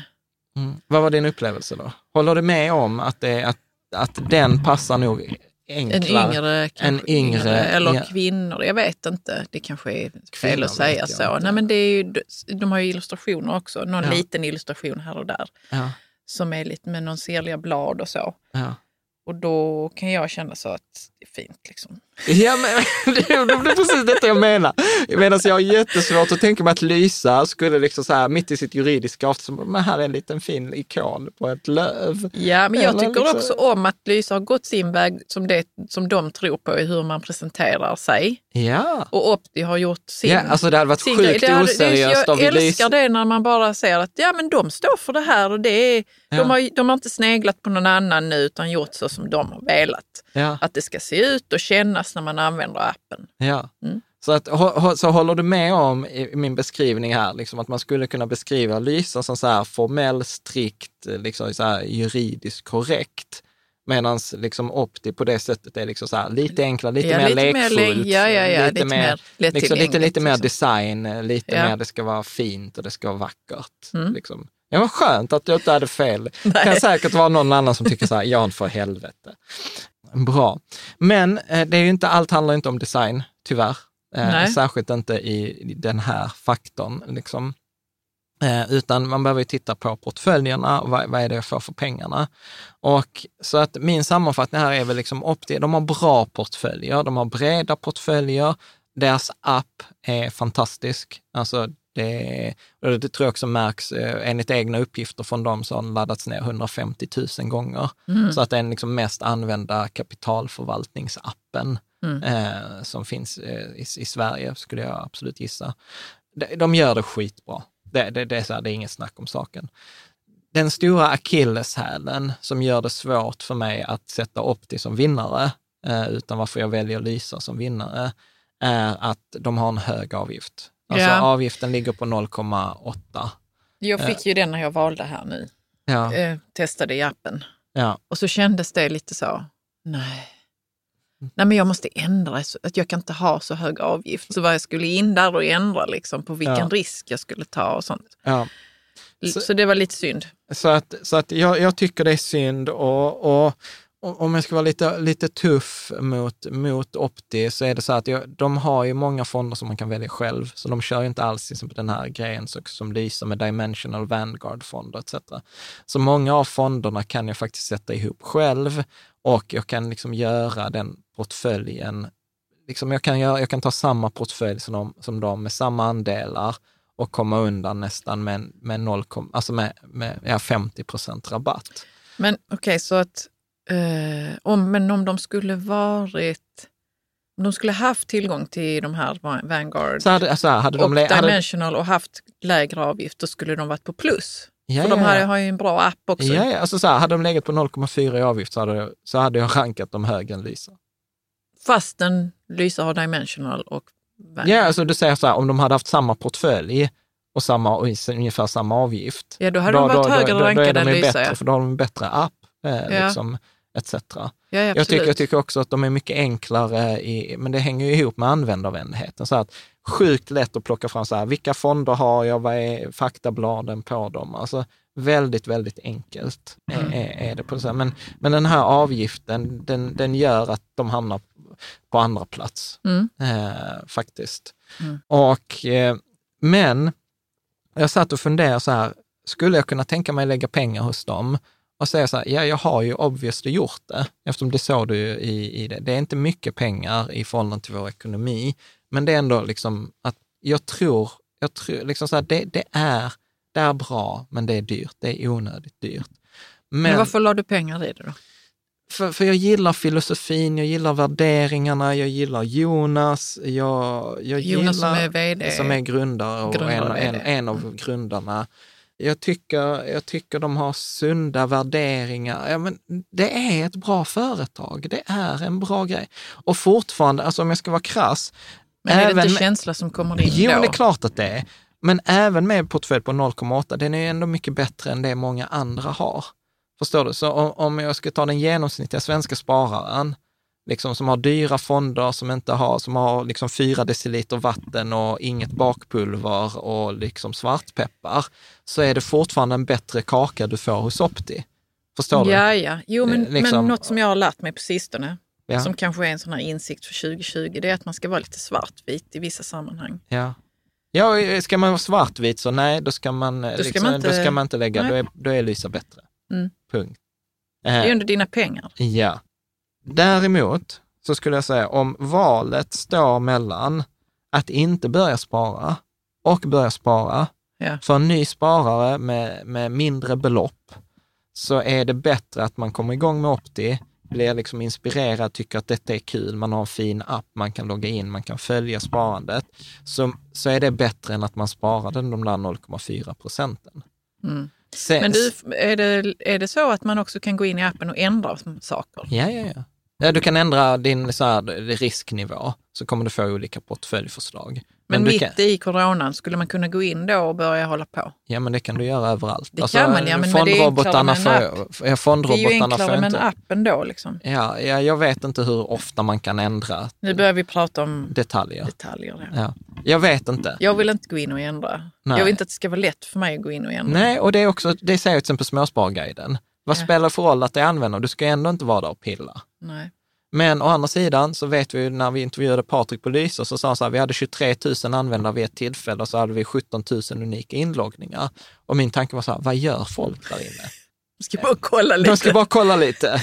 Och du vet när- folk ändrade liksom så här till slut så tror jag att Lysa till och med förbjöd att man får bara en gång i veckan får man lov att ändra portfölj. Så, så att du vet man kan ha åsikter, det borde inte vara så, men det är så. Så, så att, Ja, men så är att- man intresserad av sin ekonomi Ja, så, så- är man väl inne och kollar lite. Så att jag skulle ändå säga så här att ja, det finns tillfällen då avgiften inte är viktigast. Är? Och, och då, då är Opti liksom absolut ett, eh, något att överväga. Mm. Så till exempel, om jag ska rekommendera till exempel till Embla, och som vi tar som exempel, eller så här, ja då hade jag nog eh, liksom sagt så här, men vet du vad, är det det första sparandet du har, du vet det finns en app som heter Opti, ladda ner den på din telefon och så bara följ guiden. För då vet jag så här, det kommer igång, man kommer, det, liksom, det, det hänger ihop med den generationen. Medan till en företagare som är 40 som ska investera 500 000, då hade jag sagt, du kör Lysa, kör inte liksom Opti. Så, så hade jag nog eh, resonerat. Sen ska det till Optis försvar också säga att de har olika rabatter, olika kampanjer. Har man mycket pengar så får man lägre avgift. Men jag tycker att, så här, jag tycker att grunddealen borde vara liksom det som passar. Samma Jag, för alla. jag, jag hatar rabatter Ja. själv. Liksom. Så att jag vet att ibland får jag så här, om du kör denna kampanjen så kan du ge 50 procent rabatt. Och detta är inte något mot Opti, för jag vet Lysa kör det där också. Och halva avgiften. Och jag var så här, alltså sluta. Mm. Jag, jag pallar inte att ha koll på rabatter och sen vet man inte när den tar slut och, och sånt. Så nej, Nej. jag vill att grunderbjudandet ska vara bra. Mm. Sen någonting, ett plus i kanten som Opti har, eh, är att de har en tydlig rådgivningstjänst. Mm. Så de har eh, för större belopp, om man har tror över en miljon eller över tre miljoner, så kan man ha en finansiell rådgivare hos dem, så då kombinerar de det som jag egentligen säger att fler borde göra, det som man gör i USA, att man kombinerar personlig rådgivning med eh, liksom förvaltning. För där tror jag att i vissa fall så kan det ha ett värde. Men å andra sidan, så återigen, så tänker jag att det, är ibland bättre att ha finansiella rådgivning på ett ställe och eh, investeringarna på ett annat ställe. Nu vet jag inte vad du, vad du, du menar att det är bra eller? Ja, det är både bra och dåligt. Det, det, de erbjuder det som en tjänst. Lysa erbjuder inte det som en tjänst. För vissa kommer att tycka att det är bra.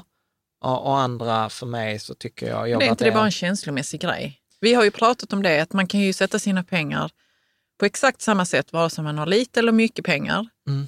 Och om man då ska hålla på och ha rådgivning kring det helt plötsligt, är det inte bara för att man ska kä- känslomässigt känna så, ja men mina tre miljoner de mår bra där ändå, va? så jag ska Ja, fast ändå inte återigen, det beror på dem. vad som är syftet med rådgivare. Jag har ju lite den kontroversiella synen att jag vill inte ha rådgivare som ska rådge mig var jag ska sätta mina pengar. Jag vill ha rådgivare som ska stoppa mig från att göra dumma beslut. Absolut, Liksom. jag håller med dig. Så, alltså, så, Jag vill så, inte att en rådgivare ska göra mitt liv jobbigare Nej. och med svårare. Och du, kolla här förresten. Aldrig i livet. Nej. Jag vill inte ha massa options liksom. Ja, precis. Precis. Det, det, där, går- det gäller jurister också för övrigt. Eh, att man vill ha en jurist som säger gör detta eller gör, Gör inte det. detta, vi har... Hatar jurister som Fast- är så här, bara, "Eh, men det beror på. Men det, så men måste det, man själv ta beslut. ja, men det är det som Fuck skiljer, no. men det är det som skiljer duktiga rådgivare från dåliga rådgivare. Okej. Eh, bra, om vi ska avrunda Opti. Eh, Ja. Bra hygienfaktorer, eh, starka ägare, man har rätt värderingar, man förvaltar mellan, skulle jag säga, mellan en halv till en miljard. Man går inte ut med siffrorna, eh, tyvärr. Men det är min gissning. Mm. ballpark, så jag skulle säga att de är kanske tredje största fondroboten i Sverige. Bra. Ja, eller näst största, beroende på hur man räknar lite. Så att, eh, ja, bra. Mm. Så, så, Kör vi vidare. Så ska man väl säga. Vad har vi sen då? Sen har vi eh, Better, Wealth, som då hamnar, jag vet inte jag har inte bestämt mig om det är delad andra plats eller tredje plats. Mm. Eh. Men du har skrivit här som rubrik billigast enskilda portfölj. Ja, Lysa är inte längre billigast på enskilda portfölj, utan Vad betyder det enskild portfölj? jo, men det är så här att, eh, att Better Wealth, när jag pratade om dem, de har ju varit på bloggen också, eh, medverkat, Mm. så har de gjort en förflyttning i kommunikation. Ska jag säga att innan så har de haft det som de kallar dynamiska portföljer, dynamiska strategier, som vi kommer att prata om. Eh, Och sen har man lanserat nu vad man kallar för en strategisk portfölj. Men jag misstänker, detta är min egen, eh, David kommer säkert hata mig för det här, men att... eh, Vdn eller? Ja, precis. Ja. En av grundarna. Så de har då de här dynamiska strategierna och sen så har de då liksom förmodligen det de kallar för strategisk. Men jag misstänker att de kallade det för statiskt från början. Så här, dynamiskt och statiskt och statiskt är liksom lite tråkigt och man märker det också så här på webbadressen att den går till så här portfölj snedstreck statisk. Ah, Okej, de har inte ändrat där. Nej, Nej, men, sen det så- spelar ingen roll. Men jag tycker ändå det var så lite humor. För att liksom i deras, då, deras statiska portfölj så är, är, har de med flit förmodligen lagt sig under Lysa. För jag tror att de ligger på typ 0, mellan 0,31 eh, som lägsta avgift på en kombination av liksom portfölj som är liksom jäm, hyfsat jämförbar med Lysa, där Lysa ligger på 0,4.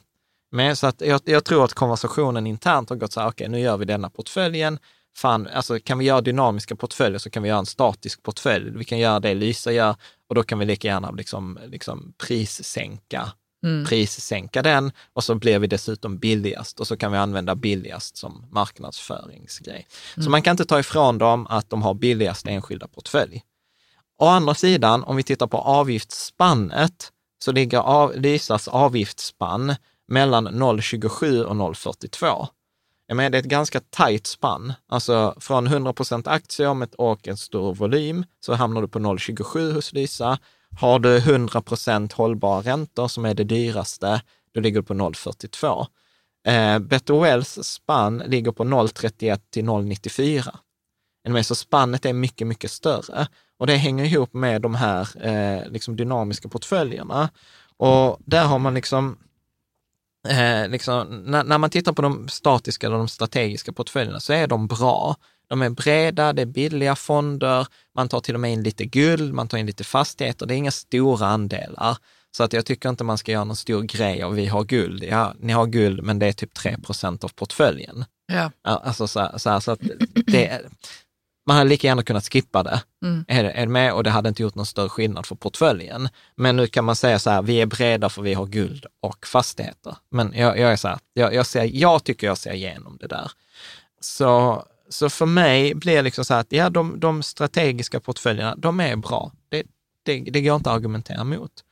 Tittar vi däremot på de dynamiska portföljerna så är jag så här, redan när vi intervjuade dem eller när vi pratade om det för två år sedan, så sa jag så här, jag är skeptisk. Jag förstår Varför inte var du riktigt det. skeptisk? Du förstod inte det riktigt. Jag och- förstår inte för jag upplever det som en svart låda och även om jag liksom förstår det mer, jag är inte dum i huvudet, så, så jag fattar resonemanget som säger så här att en statisk portfölj, eller som det de kallar för strategisk, det säger så här, vi har 60 procent aktier och 40 procent räntor, vi håller den, vi håller den eh, andelen stabil. Är med? Och sen låter vi, eh, liksom, eh, när det drar till 65 procent aktier, då säljer vi av 5 procent så att vi konstant har 60-40. Är med? Problemet med att ha konstant 60-40, det är att risken i aktier är inte konstant. Det vill säga, som under coronakrisen, då ökade risken i aktier jättemycket. Är med? För plötsligt blev de väldigt volatila. Och då säger man så här, trots att du har en 60-40 portfölj så är inte risken konstant. Så då säger man i en dynamisk modell, eller så kallad VAR-modell, så säger man så här, vi håller risken konstant istället. Ja. Så vi säger så här, okej, du ska ha en risk som är så här, du ska max riskera 15 procent av din portföljs värde vid varje givet tillfälle. Och sen anpassar vi andelen aktier och räntor i förhållande till att du ska riskera 15 procent av portföljen. Ja. Istället för att ha 60, alltså en given andel mellan aktier och räntor. Ja, men jag minns detta att det var risken som var, det var tal om. Ja, man, man sätter risken som konstant. Detta är väldigt lockande, eh, liksom utifrån liksom ett visst perspektiv. Där finns en viss eh, akademisk forskning som stödjer det här, att man inte kan förutsäga avkastning, utan man kan förutsäga volatilitet. För att som man säger, så här, volatilitet tenderar att klustra. Att när det är liksom mycket risk så kommer det, för, är det mycket risk idag så kommer det mycket risk sannolikt imorgon. Är med? Det är det som är antagandet eh, kring det där. Känns lite som väder... eh, Ja, ja, ja, men lite så. Och sen så säger man så här, du vet, har det varit mycket moln och mycket mörka moln där och ett högtryck, då kommer det sannolikt regna. Det är hög korrelation mellan mörka moln och regn. Mm. Är med? Och så beräknar man de här korrelationerna och så, så väljer man portfölj. Problemet är att jag upplever att i våras så gick detta spektakulärt åt helvete. Liksom, Jo, men det- De här strategierna missade nedgången, så man fick vara med på hela nedgången. Sen tog de hänsyn till risken har ökat, vi borde omfördela Mm. och så omfördelade de och så missar man den branta uppgången. Mm. Så jag, jag fick vara med om nedgången och jag missade uppgången. Det vill, det vill säga att jag fick det sämsta av två världar. Ja. Så, så att liksom deras Ja, dynamiska, det var synd. ja, men deras dynamiska portföljer ligger på minus 10 procent för i år, när liksom svenska börsen ligger på plus och globala börsen ligger på plus minus noll. Och här kan man då argumentera för att ja, portföljerna har gjort precis det de ska. Men jag som sparare, då kan man ställa sig frågan, var det den förväntningen jag hade? Om jag ska ha en dynamisk modell där jag ska ha konstant risk, då är i alla fall min förmodligen felaktiga förväntning att jag vill ju undvika nedgången och vara med om uppgången. Okej, att jag kanske inte är med på hela nedgången och jag kanske inte är med på hela uppgången, men, jag, men diffen är förmodligen för bred. Och vi kommer återkomma detta med Nordnet, för Nordnet hade liknande strategi, de kallar för Nordnet Smart. och som också bygger på sån här dynamisk strategi. Och, där, och de fick ju supermycket kritik för det Var det också nu i våras? Då? Ja.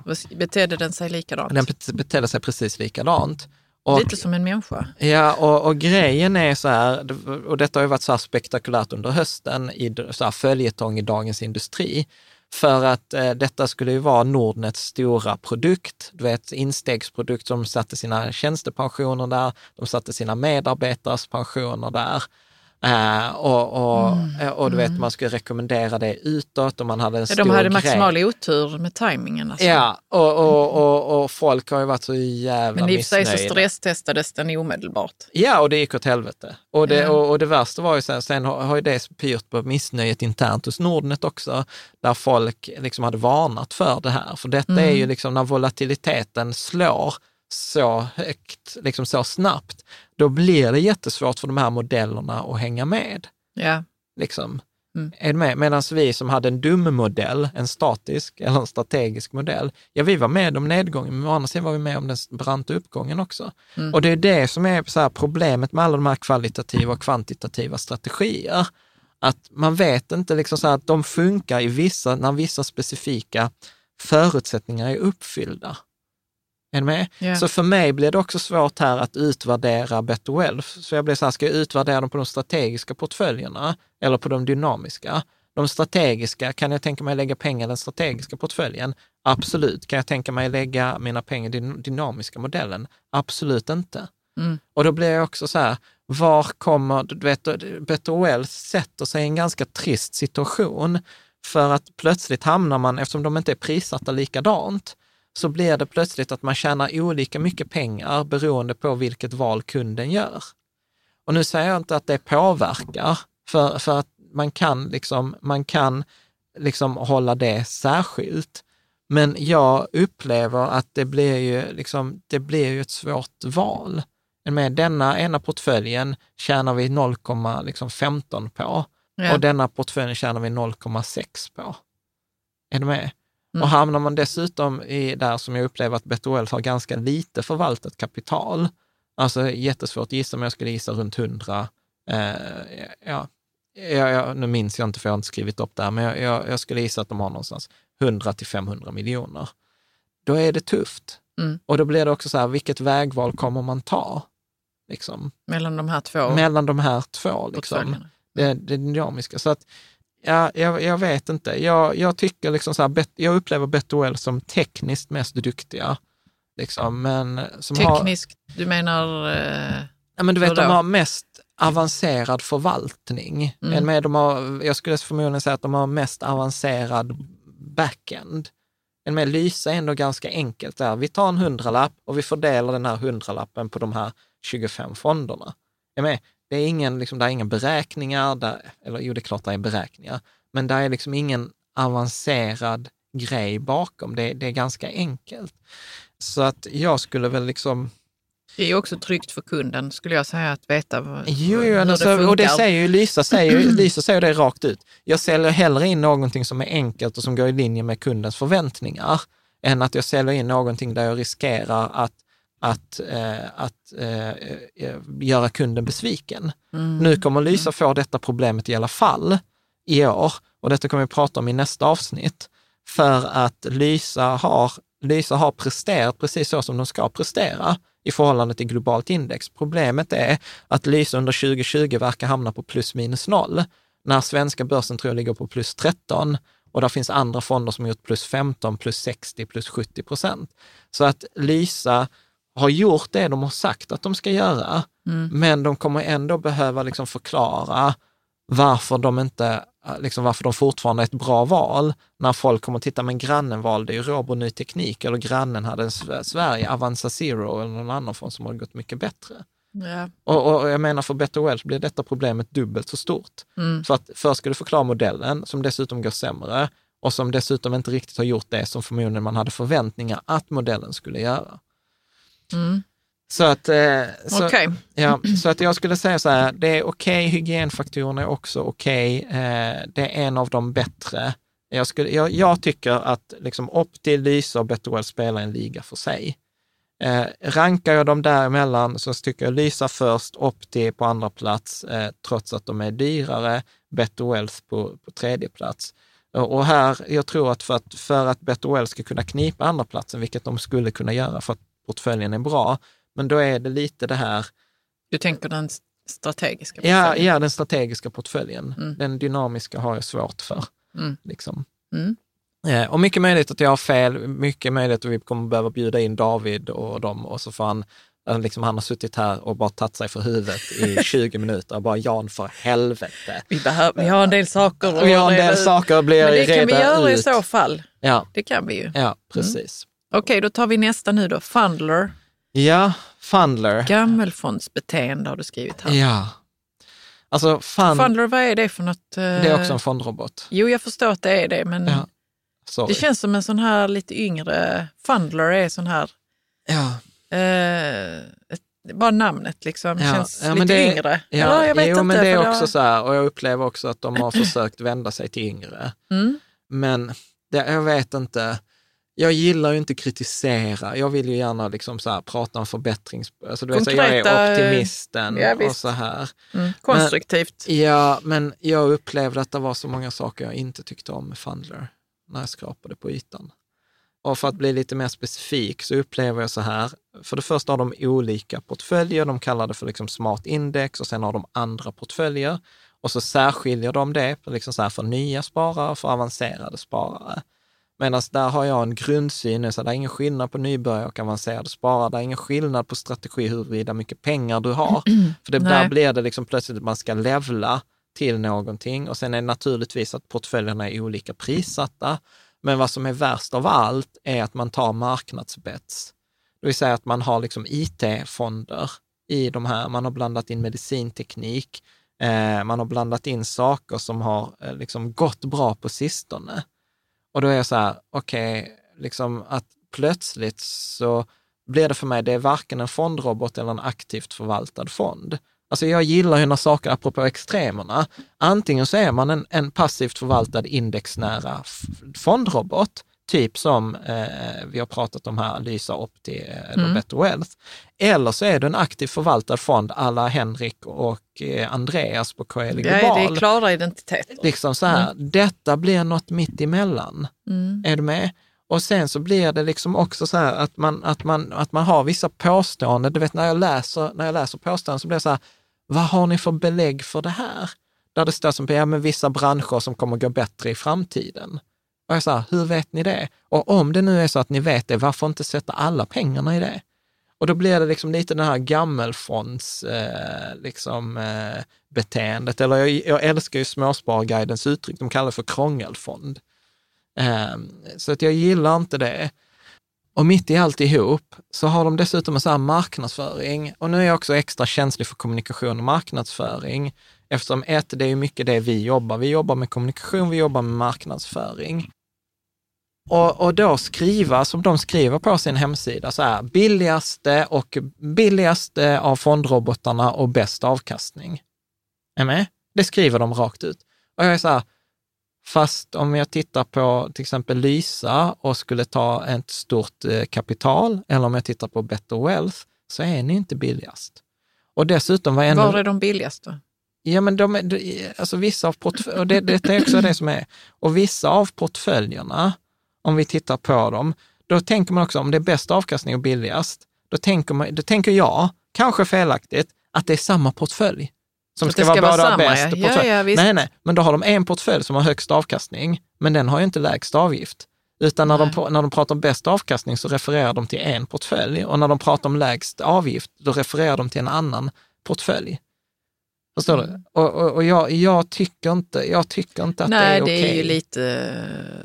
Jag ska Liksom. inte säga att luras, men det Nej, är det är inte ju... att luras, men det, det är Men att skarva. ja, jag hade också förväntat mig att det skulle vara samma portfölj som har lägst Ja. avkastning och högst av... Vänta, lägst, lägst avgift och högst av... Men då är det inte meningsfullt att ha några andra portföljer än den. Nej, Eh, men jag hade nog känt så, vad jag har ju väldigt lätt för att känna mig kränkt. Ja, Så jag hade känt mig kränkt. ja. Men vi behöver inte, Jag tänkte- behöver inte hoppa in i Nej, det i behöver vi vet inte. Men, Absolut inte, Så- men jag håller med dig att man ska ju liksom vara tydlig i sin kommunikation. ja. Eh, och ärlig, är, ärlig också. Ja, och jag vill, inte, jag vill inte antyda att de är oärliga. Eh, liksom, eller Nej, det bara kan bli. Det är fel bara- det- i det- förväntningarna, vad man- ja, det, vad man precis, jag blev förväntar sig besviken. utav. Jag blev Ja. besviken. Mm. Eh, och sen får jag ta ansvar för det själv, såklart. Utan vad som, vad som är värre, för, vad som är, det är den första biten som egentligen är värre för mig. För jag, jag är, hamnar lite i samma situation som med Better Wealth. Förstår den som sparar i vad de sparar i. Mm. Alltså så här, Mm. förstår, Okej. förstår jag, liksom när jag väljer den här eh, liksom, global potential, att jag har gjort ett bett på IT-aktier. Och, och, och, och, och, Men kan man, kan man förstå det utifrån när man väljer eh, de har, informationen de har man läser? Så, Ja, ah, men, men, okej, det, ja, men det är ungefär som om jag skulle säga till dig så här, gå- ja men vet du vad, till den här kakan så tar vi saffran. Mm. Och jag så här, ja visst det kan bli jättebra med saffran, men i de flesta fall när du lägger till saffran så kommer det inte bli bra. Är du med? Förr eller senare så kommer du liksom hamna i en situation där det saffranet, det passar verkligen inte i den här kakan. Är du med? Att det är, det är en ingrediens som man behöver vara väldigt noga med som man använder. Man behöver veta varför man använder den och sen framförallt bör man ju vara medveten om att forskningen är väldigt tydlig. Att, att göra ett bett på medicinteknik eller på ny teknik på IT-aktier eller på andra sådana här delar, då tar man ju en risk som man generellt sett inte kommer få betalt för. Och särskilt inte att ta IT-aktier nu när de har haft liksom så här tio års uppgång. Kan de fortsätta ett, två år till? Ja, absolut. Men vi kommer att se en spektakulär krasch också i dem förr eller senare. Och det, det, intressanta, det intressanta som kommer hända då, det är att då kommer man kunna dra fram en annan av de här tio portföljerna och säga så här, titta här, vi har eh, den här portföljen Hedge och den har ju gått jättebra. Nu, det är ju den du skulle haft. Är ni med? Och det är detta som jag menar är lite det där Ja, jag fattar precis. gammelfondbeteendet. Mm. Att eh, liksom där tycker jag liksom så här, nej men Lysa eller Opti eller Better så här, det är en portfölj. Det är denna portfölj som kommer ge bäst odds i flest dragningar. Medan liksom, eh, det känns ju som här Funder har dratt så här, du vet, så här, du vet vi, vi satsar pengar på att jag kommer dra en knäckt. Mm. Ja visst, drar du en knäckt, fantastiskt, du kommer att vinna sjukt mycket pengar. Men du vet alla de andra gångerna när du inte drar en knäckt. Liksom. Ja. Och då kommer man säga så här, ja fast du vet vi har den spelaren där borta, den drog en dam. Ja fast å andra sidan, att dra fram den när den bara har fått en dam, Mm. du vill ju ha den spelaren som, som klarar flest situationer. ja, ja. Så att, Mm. så, att så tänker jag. Okej. Eh, ja, så att jag upplever också, jag upplever dessutom att de är minst, eh, av, eh, minst av fondrobotarna. Tittar man på deras årsredovisning så oroade sig deras revisor för om de skulle ha möjlighet att driva bolaget vidare under 2020. Det har de ju uppenbarligen gjort eftersom vi spelar in detta 27 december. Eh, men det var också ändå liksom så här, eh, det stack ut. Det stack ut att det var en, eh, att det var en kommentar från revisorn om, om det där, att de behövde ta in pengar. Så nu vet jag, har jag inte fördjupat mig i det. Fandler får jättegärna komma med en replik på detta som vi säger, för jag tycker det är viktigt att man kan få komma med sin åsikt. Så att läs gärna på, på bloggen. Men utifrån det jag, den researchen jag har hittat nu, som kan vara felaktig, så skulle jag inte lägga pengar där. Nej. Jag skulle inte Mm. rekommendera min mamma att lägga pengar där heller. Bra. Eh, är det något mer att säga om Funnler? Nej. Nej. Nej, vi går vidare. Nordnet, Mora. Nej, Nej. inte Nordnet. Nej, förlåt. Varför är jag... jag Snacka om så här... Eh, men alltid gör jag detta. Det är Nordea det ska vara, Ja, men så säger jag Nordnet och ibland så säger jag Nordea till Nordnet. Trist, men okej. ja. Vi förtydligar det. Det Nor- heter Nora. Nora, de har, Av Nordea. Nordea. Nordea har gjort en fondrobot som heter Nora. Och alltså jag har skrivit som rubrik halvhjärtat försök av Nordea. Mm. Och om jag ska gissa, jag gillar ju, jag gillar ju spekulera ibland, så tänker jag så här, att där har varit någon på Nordea som är så här, vi borde göra en fondrobot. En fondrobot är bra för våra sparare, det är bra liksom så här. Man har lyckats värva till sig ett projekt och göra den här fondroboten. Och så har den inte riktigt fått buy-in av higher-ups, alltså Mm. av ledningen. Och så blir det liksom, det blir varken hackat eller malet. Eh, På vilket sätt menar du då? att, att, eh, att jag, tror, jag tror egentligen att detta, detta har potential, liksom, och särskilt en storbank som har massor av kunder, vet att detta skulle kunna göra skillnad för många. Alltså så här, man ska vara ganska nördig för att lyssna på mig, eh, på mig och dig och sätta pengarna på Opti eller Lysa. Alltså då är man mer intresserad än den generella personen. Medan här har vi någonting som skulle kunna nå ut till miljoner sparare. Alltså ta, ta Swedbank, de har två miljoner svenskar har sina pengar. Snacka om att göra en skillnad för liksom folkekonomin. Ja. Men, men det är så här, tittar man här på, på Noras hemsida, det är typ två, tre sidor på deras eh, totala hemsida som handlar om det. Längst ner så står det så här, är du lite mer avancerad, använd vår fondväljare. Eh, här är våra andra fonder. alltså du vet så här, det känns ju inte Men är ens... det så att man har varit rädd att man ska förlora kanske pengar på att folk sätter sina pengar i Jag vet. Nora då? Är det, är det, är det Eh. bra? Är Nora bra? Liksom på det viset med avgifter och... och Avgifterna ligger på 0,59 till 0,79. Så att det är Mm, svårt så det är att så bedöma. Eh, Nej. Så att det är inte super. Å andra sidan, jämfört med mycket annat som Nordea har i sitt utbud, så är det mycket bättre. Liksom. Med? Med, du menar fond? Ja, så vanliga fonder som Nordea har, så Ja. är det ju mycket skit. Alltså som hos alla storbankerna. Ja. Så på det sättet är det så här, jämfört med att ska jag ha något annat hos Nordea, då kan jag överväga Nora. Mm. Om jag ska jämföra Nora med de andra, så ligger de ju hästlängder efter. Skulle- Vänta, hef, eh, vilka Efter andra? Lysa upp till Better Wealth. Så ligger Nora ef, efter? Ja, ja, Ja. skulle jag säga. Sen tycker jag också att det är jättesvårt att hitta information. Den har varit knökigast. Jag liksom, för då har de en konstruktion av att för det första är inte fonderna i Sverige, utan de är i Finland. Och sen är det så att de har då Nora 1, 2, 3, 4, 5, men Nora 1, 2, 3, 4, 5 är inte slutfonderna, utan det är matarfonder som matar in i Nora One Master. Och, och, och du vet, att hitta information om Nora One Master, det var inte helt Vad var det? Vad är Nora One Master? Ja, men det är liksom att man tydligen polar man pengar från då förmodligen Sverige och Finland och olika ställen till de här. Eh, så jag tyckte att det var skitknökigt. Det var jättesvårt också att hitta hur ser fördelningen ut väl inuti, för sen investerar ju den i sina egna andra Nordea-fonder till viss del. Och sen dessutom så står det i fondfaktabladet att matarfonden är passivt förvaltad, men masterfonden är aktivt förvaltad. Och redan där blir jag så här, men vänta här nu, är detta... Då är det ju ingen fondrobot. Nej och, egentligen. nej, och då blir det liksom någon sån här fond-i-fond-lösning, eller än värre fond-i-fond-i-fond-lösning. Så att, eh, nej, jag tycker, jag tycker det är svårt. Jag förstår vad du menar med att det är varken hackat eller malet. Ja. Jag vet inte vad jag ska göra av den här informationen. Nej, nej precis. Och sen, Det känns som jag, det, de är ute efter att lura mig. Nej, Excuse det, me. Nej, men, du behöver inte utgå från att folk är oärliga och ska luras. Det är bara, det är bara omständigt, okej? Och sen tänker jag så här, det. med tanke på hur stort Nordea är, hur många kunder de har, hur många rådgivare de har, hur mycket människor de kommer i kontakt med varje månad, så har, upplever jag att de har typ 200-250 miljoner i förvaltat kapital. Alltså, det är, alltså jag lovar på Nordea, du vet, det är knappt växelpengar. Mm. Så att min gissning är att eh, det, detta kommer läggas ner. Ja. Detta kommer läggas ner. Om det inte är Varför någon göra som... det så komplicerat undrar jag? För Förstår du? det handlar om att tjäna pengar. Ja, för att det är en stor Även på denna Jag, jag, tror att, jag tror att här, jag vill verkligen skicka en lördagsblomma till människan som har försökt driva detta projektet. För att de har, de har jag, jag vet inte, jag bara hittar på, men jag känner genuint, de ville göra en bra grej. Och sen så var det i en stor, och så var de, in och sa- och så var de i en stor bank. Ja, vi gör så här. Liksom så här, vet, men de I försöker så fall själv- måste ni göra detta.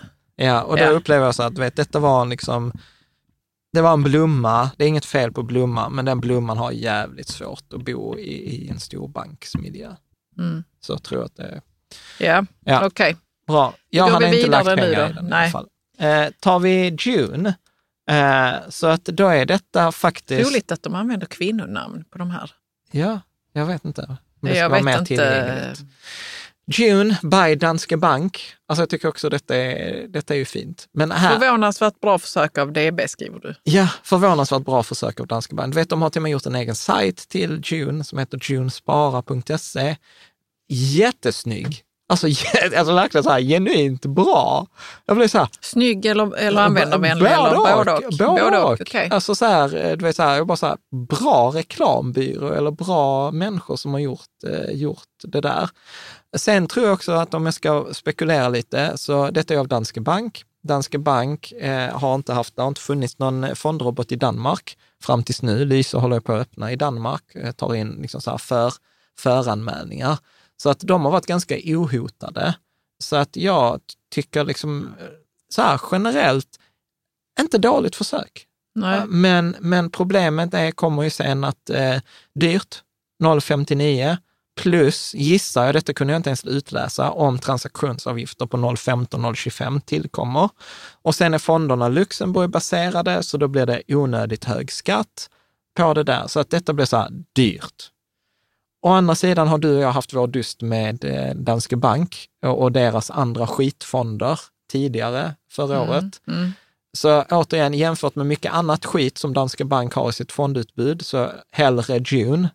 Eh, så om jag var tvungen så här, nej du måste ha pengarna på Danske Bank och du får välja mellan Danske Banks vanliga fonder och June, så hade June kunnat vara ett alternativ. Förmodligen hade jag ändå gått på en billig indexfond. Eh, men ja, så att jag, jag skulle säga så här, det är fortfarande inte tillräckligt bra. Sen blev jag Men sjuk. är detta passiv förvaltning? Ja, det är också en bra fråga. Det framgår inte. Där står så här, förvaltarna har mandat att göra ändringar. Ja. Så Okej. att det vet man inte heller. När gör de de ändringarna? Exakt. Good question. Kanske när corona kom. Jag vet inte. Jättesvårt. Men har man kunnat se hur den har gått? Eh, Alltså om de har haft någon portfölj som man kan... Jag har faktiskt inte tittat. I och med att jag inte tycker avkastning är så himla viktig så har jag inte tittat. För för mig blir det oddsen. avkastning. Eller, Ja, för du säger så här, hur gick det under corona? Ja, det undrar jag eftersom om de Ja, men då kan... spelar om de, Fast det spelar ingen jo, roll. men om de kan... Kolla här nu. Nej, du, du trillar i fällan. För du säger så här, ja men vad händer Kalle? Säg att de gjorde det skitbra. Ja, jag vet. Så Så jag skulle innebär det? ändå inte sätta mina pengar där. Nej. Och, och, Jag vill inte ha aktiv förvaltning. nej, och då blir det precis här. Så här. För, men jag det lägga- skulle bara sagt mig att det var då de gick in och gjorde något. Ja, okej. Okej, ja. Så att, men det som jag tittar, apropå, apropå vikten av att titta på hygienfaktorer, alltså jag dubbelräknar detta. Jag vet inte om de har lagt ut rätt siffror, men totalt verkar de ha 50 miljoner kronor i förvaltat kapital. Alltså Det är inte ju- mycket. Det är ju ingenting. I June. Ja, Men Så- hur gammal är den? Den är... jag vet inte. Det kan Men, men 50 miljoner för en storbank, alltså det är ju asdåligt. Men ja, det Ja, börjar, jag börjar ju tro att, att det här med fondrobot i storbank är liksom någonting som de tycker att man, man ska ha det, men Ja, det vi tror har inte på det. Ja, så men- vi lägger lite Ja, för syns och, och, skull, och förmodligen, liksom. varför tror vi inte på det? Nej, för att vi tjänar inte lika mycket på det som på de andra fonderna. Basically. Mm. Så att jag, jag, vet- jag vet inte, alltså vad jag gjorde var att jag summerade, alla de har fem fonder, så June Equity, June eh, Progressive, June Balanced. Och så gick jag in på alla fonderna så summerade jag den fondkapitalet. Och så Ja. var jag så att, ja men det måste vara euro. Nej, det var SEK. Så det Okej. kanske är hur mycket de har i Sverige, men inte hur mycket de har i Danmark. Nej, jag vet inte, men så här. Nej, jag tror, jag, jag, om jag ska göra en förutsägelse, jag kommer få ha fel, garanterat, jag tror denna kommer läggas ner. Vilket är synd, för att hemsidan var fantastisk. Ja, men vet du, sånt kan ju göra så mycket att hemsidan är fantastisk. Ja, Vi är så många som gillar eh, ja. när det är fint och det Ja. ser ut, genomtänkt ut. Det ser ut, det ser fint ut, då måste det vara fint. Så här, Då måste det de, vara bra. De, de målar upp en så. kostym de inte fyller ut. Så kan man säga. Och det är ju svårt för var och en att, att, att se det Ja. om man inte granskar och Ja. funderar som du gör. Ska vi ta de sista två? Avanza Auto, och... är det ens en fondrobot har du skrivit. ja, precis. är den också... Eller, Eh, eller, Den är varför, menar, varför skriver du så? För jag tänker att de kan väl inte ha aktiv förvaltning i denna? nej, Det kan de väl knappast ha? nej. Men, men så här, detta är en misstanke. Jag, återigen, Avanza får jättegärna komma med replik eh, om jag har fel här. Men jag misstänker att Avanza har tillstånd för att bedriva fondverksamhet, men de har inte tillstånd för att bedriva rådgivning. Nej. vilket du behöver ha för att ha en fondrobot. Vilket innebär att de inte kan göra en riktig fondrobot, utan vad de har gjort är sex fonder. Sen kan man hävda så här, men vad är en fondrobot? Ja, men det är ju ändå i olika fonder, alltså till syvende och sist, som blandfonder. Så att det är en liten workaround.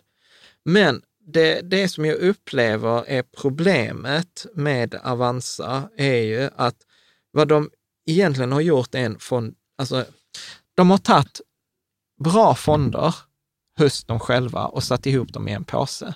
Och sen har de lagt en prislapp på 0,2 procent på den påsen. Så att jag, får, jag har så svårt att göra något annat än bara så här, titta på listan som Avanza Auto, då vi tar Avanza Auto 6, för det är den jag tog som exempel, som är mest aktier. Bara ta samma fonder som du kan köpa hos dem och så sparar du 0,2 procent i avgift. Ja. Istället för att då betala de här 0,5 procenten så betalar du 0,3 och får exakt samma grej. Men vad är tanken där? Är det inte att det ska underlätta för kunden? Jo, men är det värt då 0,2? Alltså du vet, Ja, det är kan- en grej hos Lysa. Du vet, så här, det är inte som att jag loggar in på Lysa och sen kan jag köpa de andra fonderna hos Nej. Lysa eller Nej, på nej. Opti. Men, eh, eller att jag går in på Nordea och, och liksom kan sätta ihop en bra portfölj där. Men här är ju, för att kunna välja Avanza Auto så måste jag redan vara kund hos, hos dem. Och då kan jag lika gärna välja fonderna själv. Och då hamnar vi återigen i den här att Avanza tjänar olika mycket pengar beroende på hur kunden väljer. Så att jag, jag blir så sjukt kluven här. För att om jag tittar på Avanza Auto 6, är Avanza Auto 6 ett bättre alternativ än vad majoriteten av Avanza-kunder har? Högst sannolikt. Så om du ändå ska vara kund på Avanza, på Avanza jag välj hellre Auto 6 än sätta ihop din egen portfölj. Men, men jag, kan, jag har ju så svårt att motivera att jag ska betala 0,2 procent, apropå det vi pratade om, vikt av, eh, avgifternas vikt. Mm. Så att eh, ja, jag tycker det är svårt. Vad hade det kostat om man gjorde det själv då? 0,3, 0,3 om man gör det själv, men 0,2 om man köper det. 0,5. Om man låter dem göra det. Ja, okej, för du sa 0,2. Ja, men så- det är, väl- det är vad de lägger på.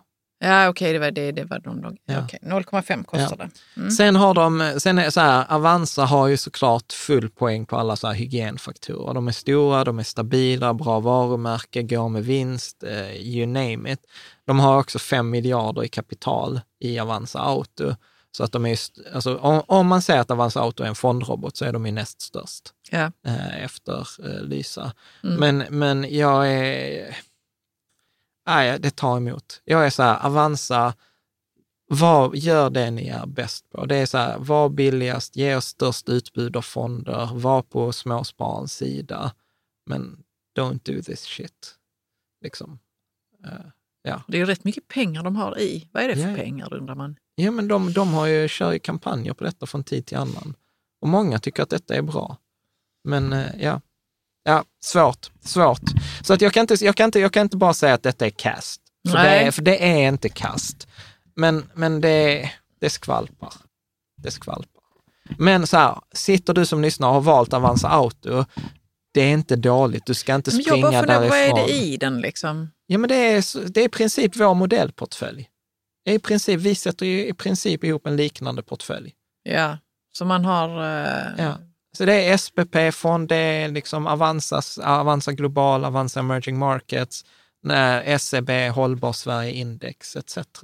Det är bra fonder. Ja, det, är, det låter det, det, som. det är Absolut. bra, men, men för mig är det så här, så här, jag hade älskat detta om Avanza sa så här, detta är vår service till dig som kund, vi tar ingen avgift. För Absolut. Detta. Då hade det varit så här, liksom. Sen Ja. fattar jag att de ska driva, driva affär på det här också. Men då kunde, ja, jag vet inte, jag vet inte. Svårt, jättesvårt. Ja, okej, vad tar du med sista nu då? Ja, Norden Smart. Norden. Nordnet Smart, förlåt Ja. mig. Hur är det Caroline? Det är en och en halv timme senare, vi har kört hårt. Ja, det har vi. Kört Men du har Nordnet- skrivit så här, redan nedlagt. Är det det? Ja, detta var jättekul. Alltså så här, Nordnet, för, för, för då när vi gjorde förra avsnittet, typ 2018, så hade de så här Nordnet RoboSave. Liksom. Ja, det minns jag. Ja, och det var cast. så det lades ner. Liksom. Och så ersatte de det med Nordnet Smart. Och som skulle vara Men var här... det, det var inte samma då? Utan Nej, det utan det var ju mer åt detta bättre. better wealth-hållet. Mm. med den här variansen. Och, och det fick ju liksom så här spektakulär krasch nu i coronatiden. Och det har ju varit en följetong, som jag sa innan, i Dagens Industri om att folk internt hade varnat för det. Folk som har varit duktiga på derivat sa att detta kommer gå åt helvete i en situation som coronakrisen, alltså i en snabb eh, börskrasch. Så att det har varit liksom Men lite... Förlåt in- mig, det här Nora, det var något annat då. Nora, det är, no, det är Nordea. Nordea. Ja, vad fan alltså, de här jävla Nordnamnen. Ja. Förlåt mig, okej Du vet, fortsätt. du vet att sen finns det här Nordfondkommission och ja, det finns, ja, det finns mycket sånt. Men Nordea och Nordnet, är, de, det bara blir Ja. fel i mitt huvud när, de ska, Ja. när jag ska säga Ja. dem. Så, så att liksom man gjorde liksom en spektakulär kraschlandning, Mm. varit mycket intern kritik, varit extern kritik. Så, så att nu när jag skulle gå in och så bara läsa på, och så det var så här, det fanns ingen info. De har bara plockat bort det från hemsidan. Ja. Så att, eh, och jag hittade inte det, utan det enda där det var kvar var ju liksom deras gamla bloggartiklar. Så var så här, läs mer om Nordnet Smart här, du vet, vår revolution, nästa grej, smart sparande och sånt. Och nu kommer man ingenstans. Så att vi kan inte ens utvärdera det. Nej, Men annars väl men då man kan inte ens använda den så Nej. vi behöver inte gå vidare med den då. Nej, så att, eh, ja, lite, jag tycker lite synd om Nordnet. Jag upplever att Ja. Nordnet har det lite kämpigt. Absolut. liksom bra. Så att eh, om vi så här två timmar senare ska börja avrunda det, så jag skulle säga så här att Lisa, best allround eh, för, dem, liksom för de flesta. Förut- Förutom kanske yngre har du skrivit, men är det sant John? Ja, Du ja, menar för att om man, nu, man kan ju ändå använda det fastän man är Ja, yngre och har god, eh, ja, ja, mycket god användning. det är inte bara för att det ska vara en fin app. Liksom. Nej, nej, Nej. nej, men precis. Men jag, så jag skulle säga så här, för en yngre är instegströskeln till Lysa högre. Ja. Ja, och har man inte så mycket kapital så kan man överväga Opti trots att det är liksom dyrare. Mm. Eh, Lysa på något sätt, jag vill inte få detta att handla webb eller mobile, men lite så är det. Lysa har satsat på en webbsida som jag älskar. Jag, jag hatar att göra grejer på mobilen. Mm. Opti har gjort tvärtom. De har ju satsat på mobile first, att via Ja. en app. Eh, hemsidan är inte så bra. Så att Opti skulle jag vilja säga, när beloppen är mindre så att avgifterna spelar mindre roll i absoluta kronor. Eh, man vill komma igång snabbt, man vill ha en bra upplevelse. Men man måste komma ihåg att man betalar dubbelt så mycket som man gör på Lysa. Mm. Eh, Better Wealth, eh, om man vill optimera på avgift eh, eller att man tror på den här typen av dynamiska VAR-strategier, value at risk-strategier. Jag gör ju inte det och kan inte rekommendera det på, med, god, med gott samvete. Så att, ja, vad, vad tänker du? Håller du med i analysen eller vad skulle du säga efter att ha hört detta? Eller hört mig prata här nu i två timmar? Ja, men jag håller med i analysen. Så det som står ut för mig är ju att, att Lysa får tillgång till sånt som inte jag själv kan nå. Liksom. Ja. Och varför gör de det? Jo, för att det är bra. Ja. Alltså de är ju väldigt seriösa, Ja, upplever jag. Och det går ju det går före mycket för mig. Ja. Ja. Att de ser till att ge kunden det bästa liksom, de kan hitta. ja. Ja, Mm. spännande. Vad tänker du då? Nej, men jag håller med. Jag tyckte, jag tyckte att jag ångrar att jag inte kom på seriösa, det var ett mycket bättre ord än, eh, att, än innan. Men Vadå? det var väl det jag försökte säga när jag sa så här formella, vuxna, strikta, seriösa. Nej, men det är jävligt seriösa, seriöst. ja. Jäkligt seriöst är det. Liksom. Mm. Bra. Jag, jag upplever att de är väldigt mycket på kundens sida.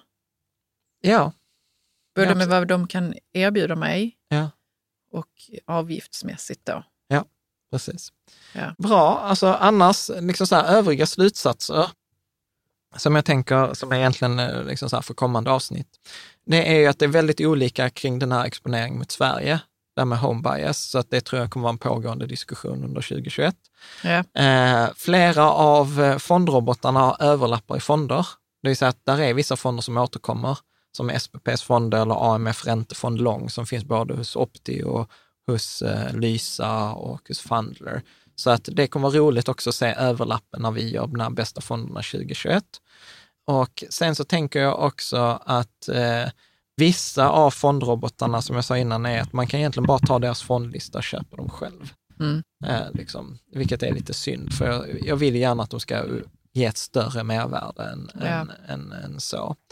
Eh, lite, lite som vi var inne på, Lysa fortfarande herre på täppan, tätt eh, liksom följt av liksom Better Wealth och Opti. Och eh, att liksom det trista är väl liksom att, att fondrobotmarknaden har blivit mer spretig. Att innan så kunde vi säga så här, köp en fondrobot, det spelar egentligen inte så stor roll vilken du tar, det kommer bli bra, men så kan man inte riktigt säga. För Nej, att, varför har det blivit så tror du? Jag vet inte. Jag vet inte. Mm. Förmodligen för att man har behövt ta olika beslut och sådant. Så mm. vi, får väl, vi får väl se. Mm. Så att eh, det återstår väl egentligen bara att säga så här att ett stort tack till dig som har lyssnat. Eh, tack till vår Patreon-community eh, som gör det möjligt för oss att liksom så här grotta ner i ett två timmars avsnitt om fondrobotar.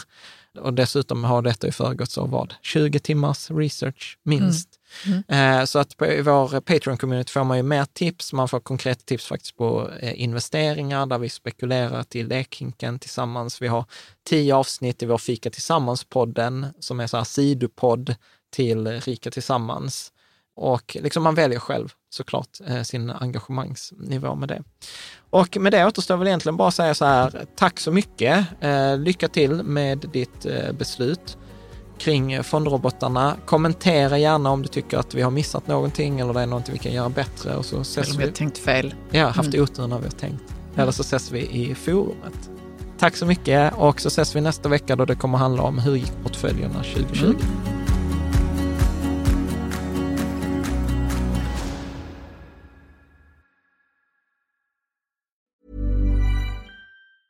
Mom deserves the best, and there's no better place to shop for Mother's Day than Whole Foods Market. They're your destination for unbeatable savings, from premium gifts to show-stopping flowers and irresistible desserts. Start by saving 33% with Prime on all body care and candles. Then get a 15-stem bunch of tulips for just $9.99 each with Prime. Round out Mom's menu with festive rosé, irresistible berry chantilly cake, and more special treats. Come celebrate Mother's Day at Whole Foods Market.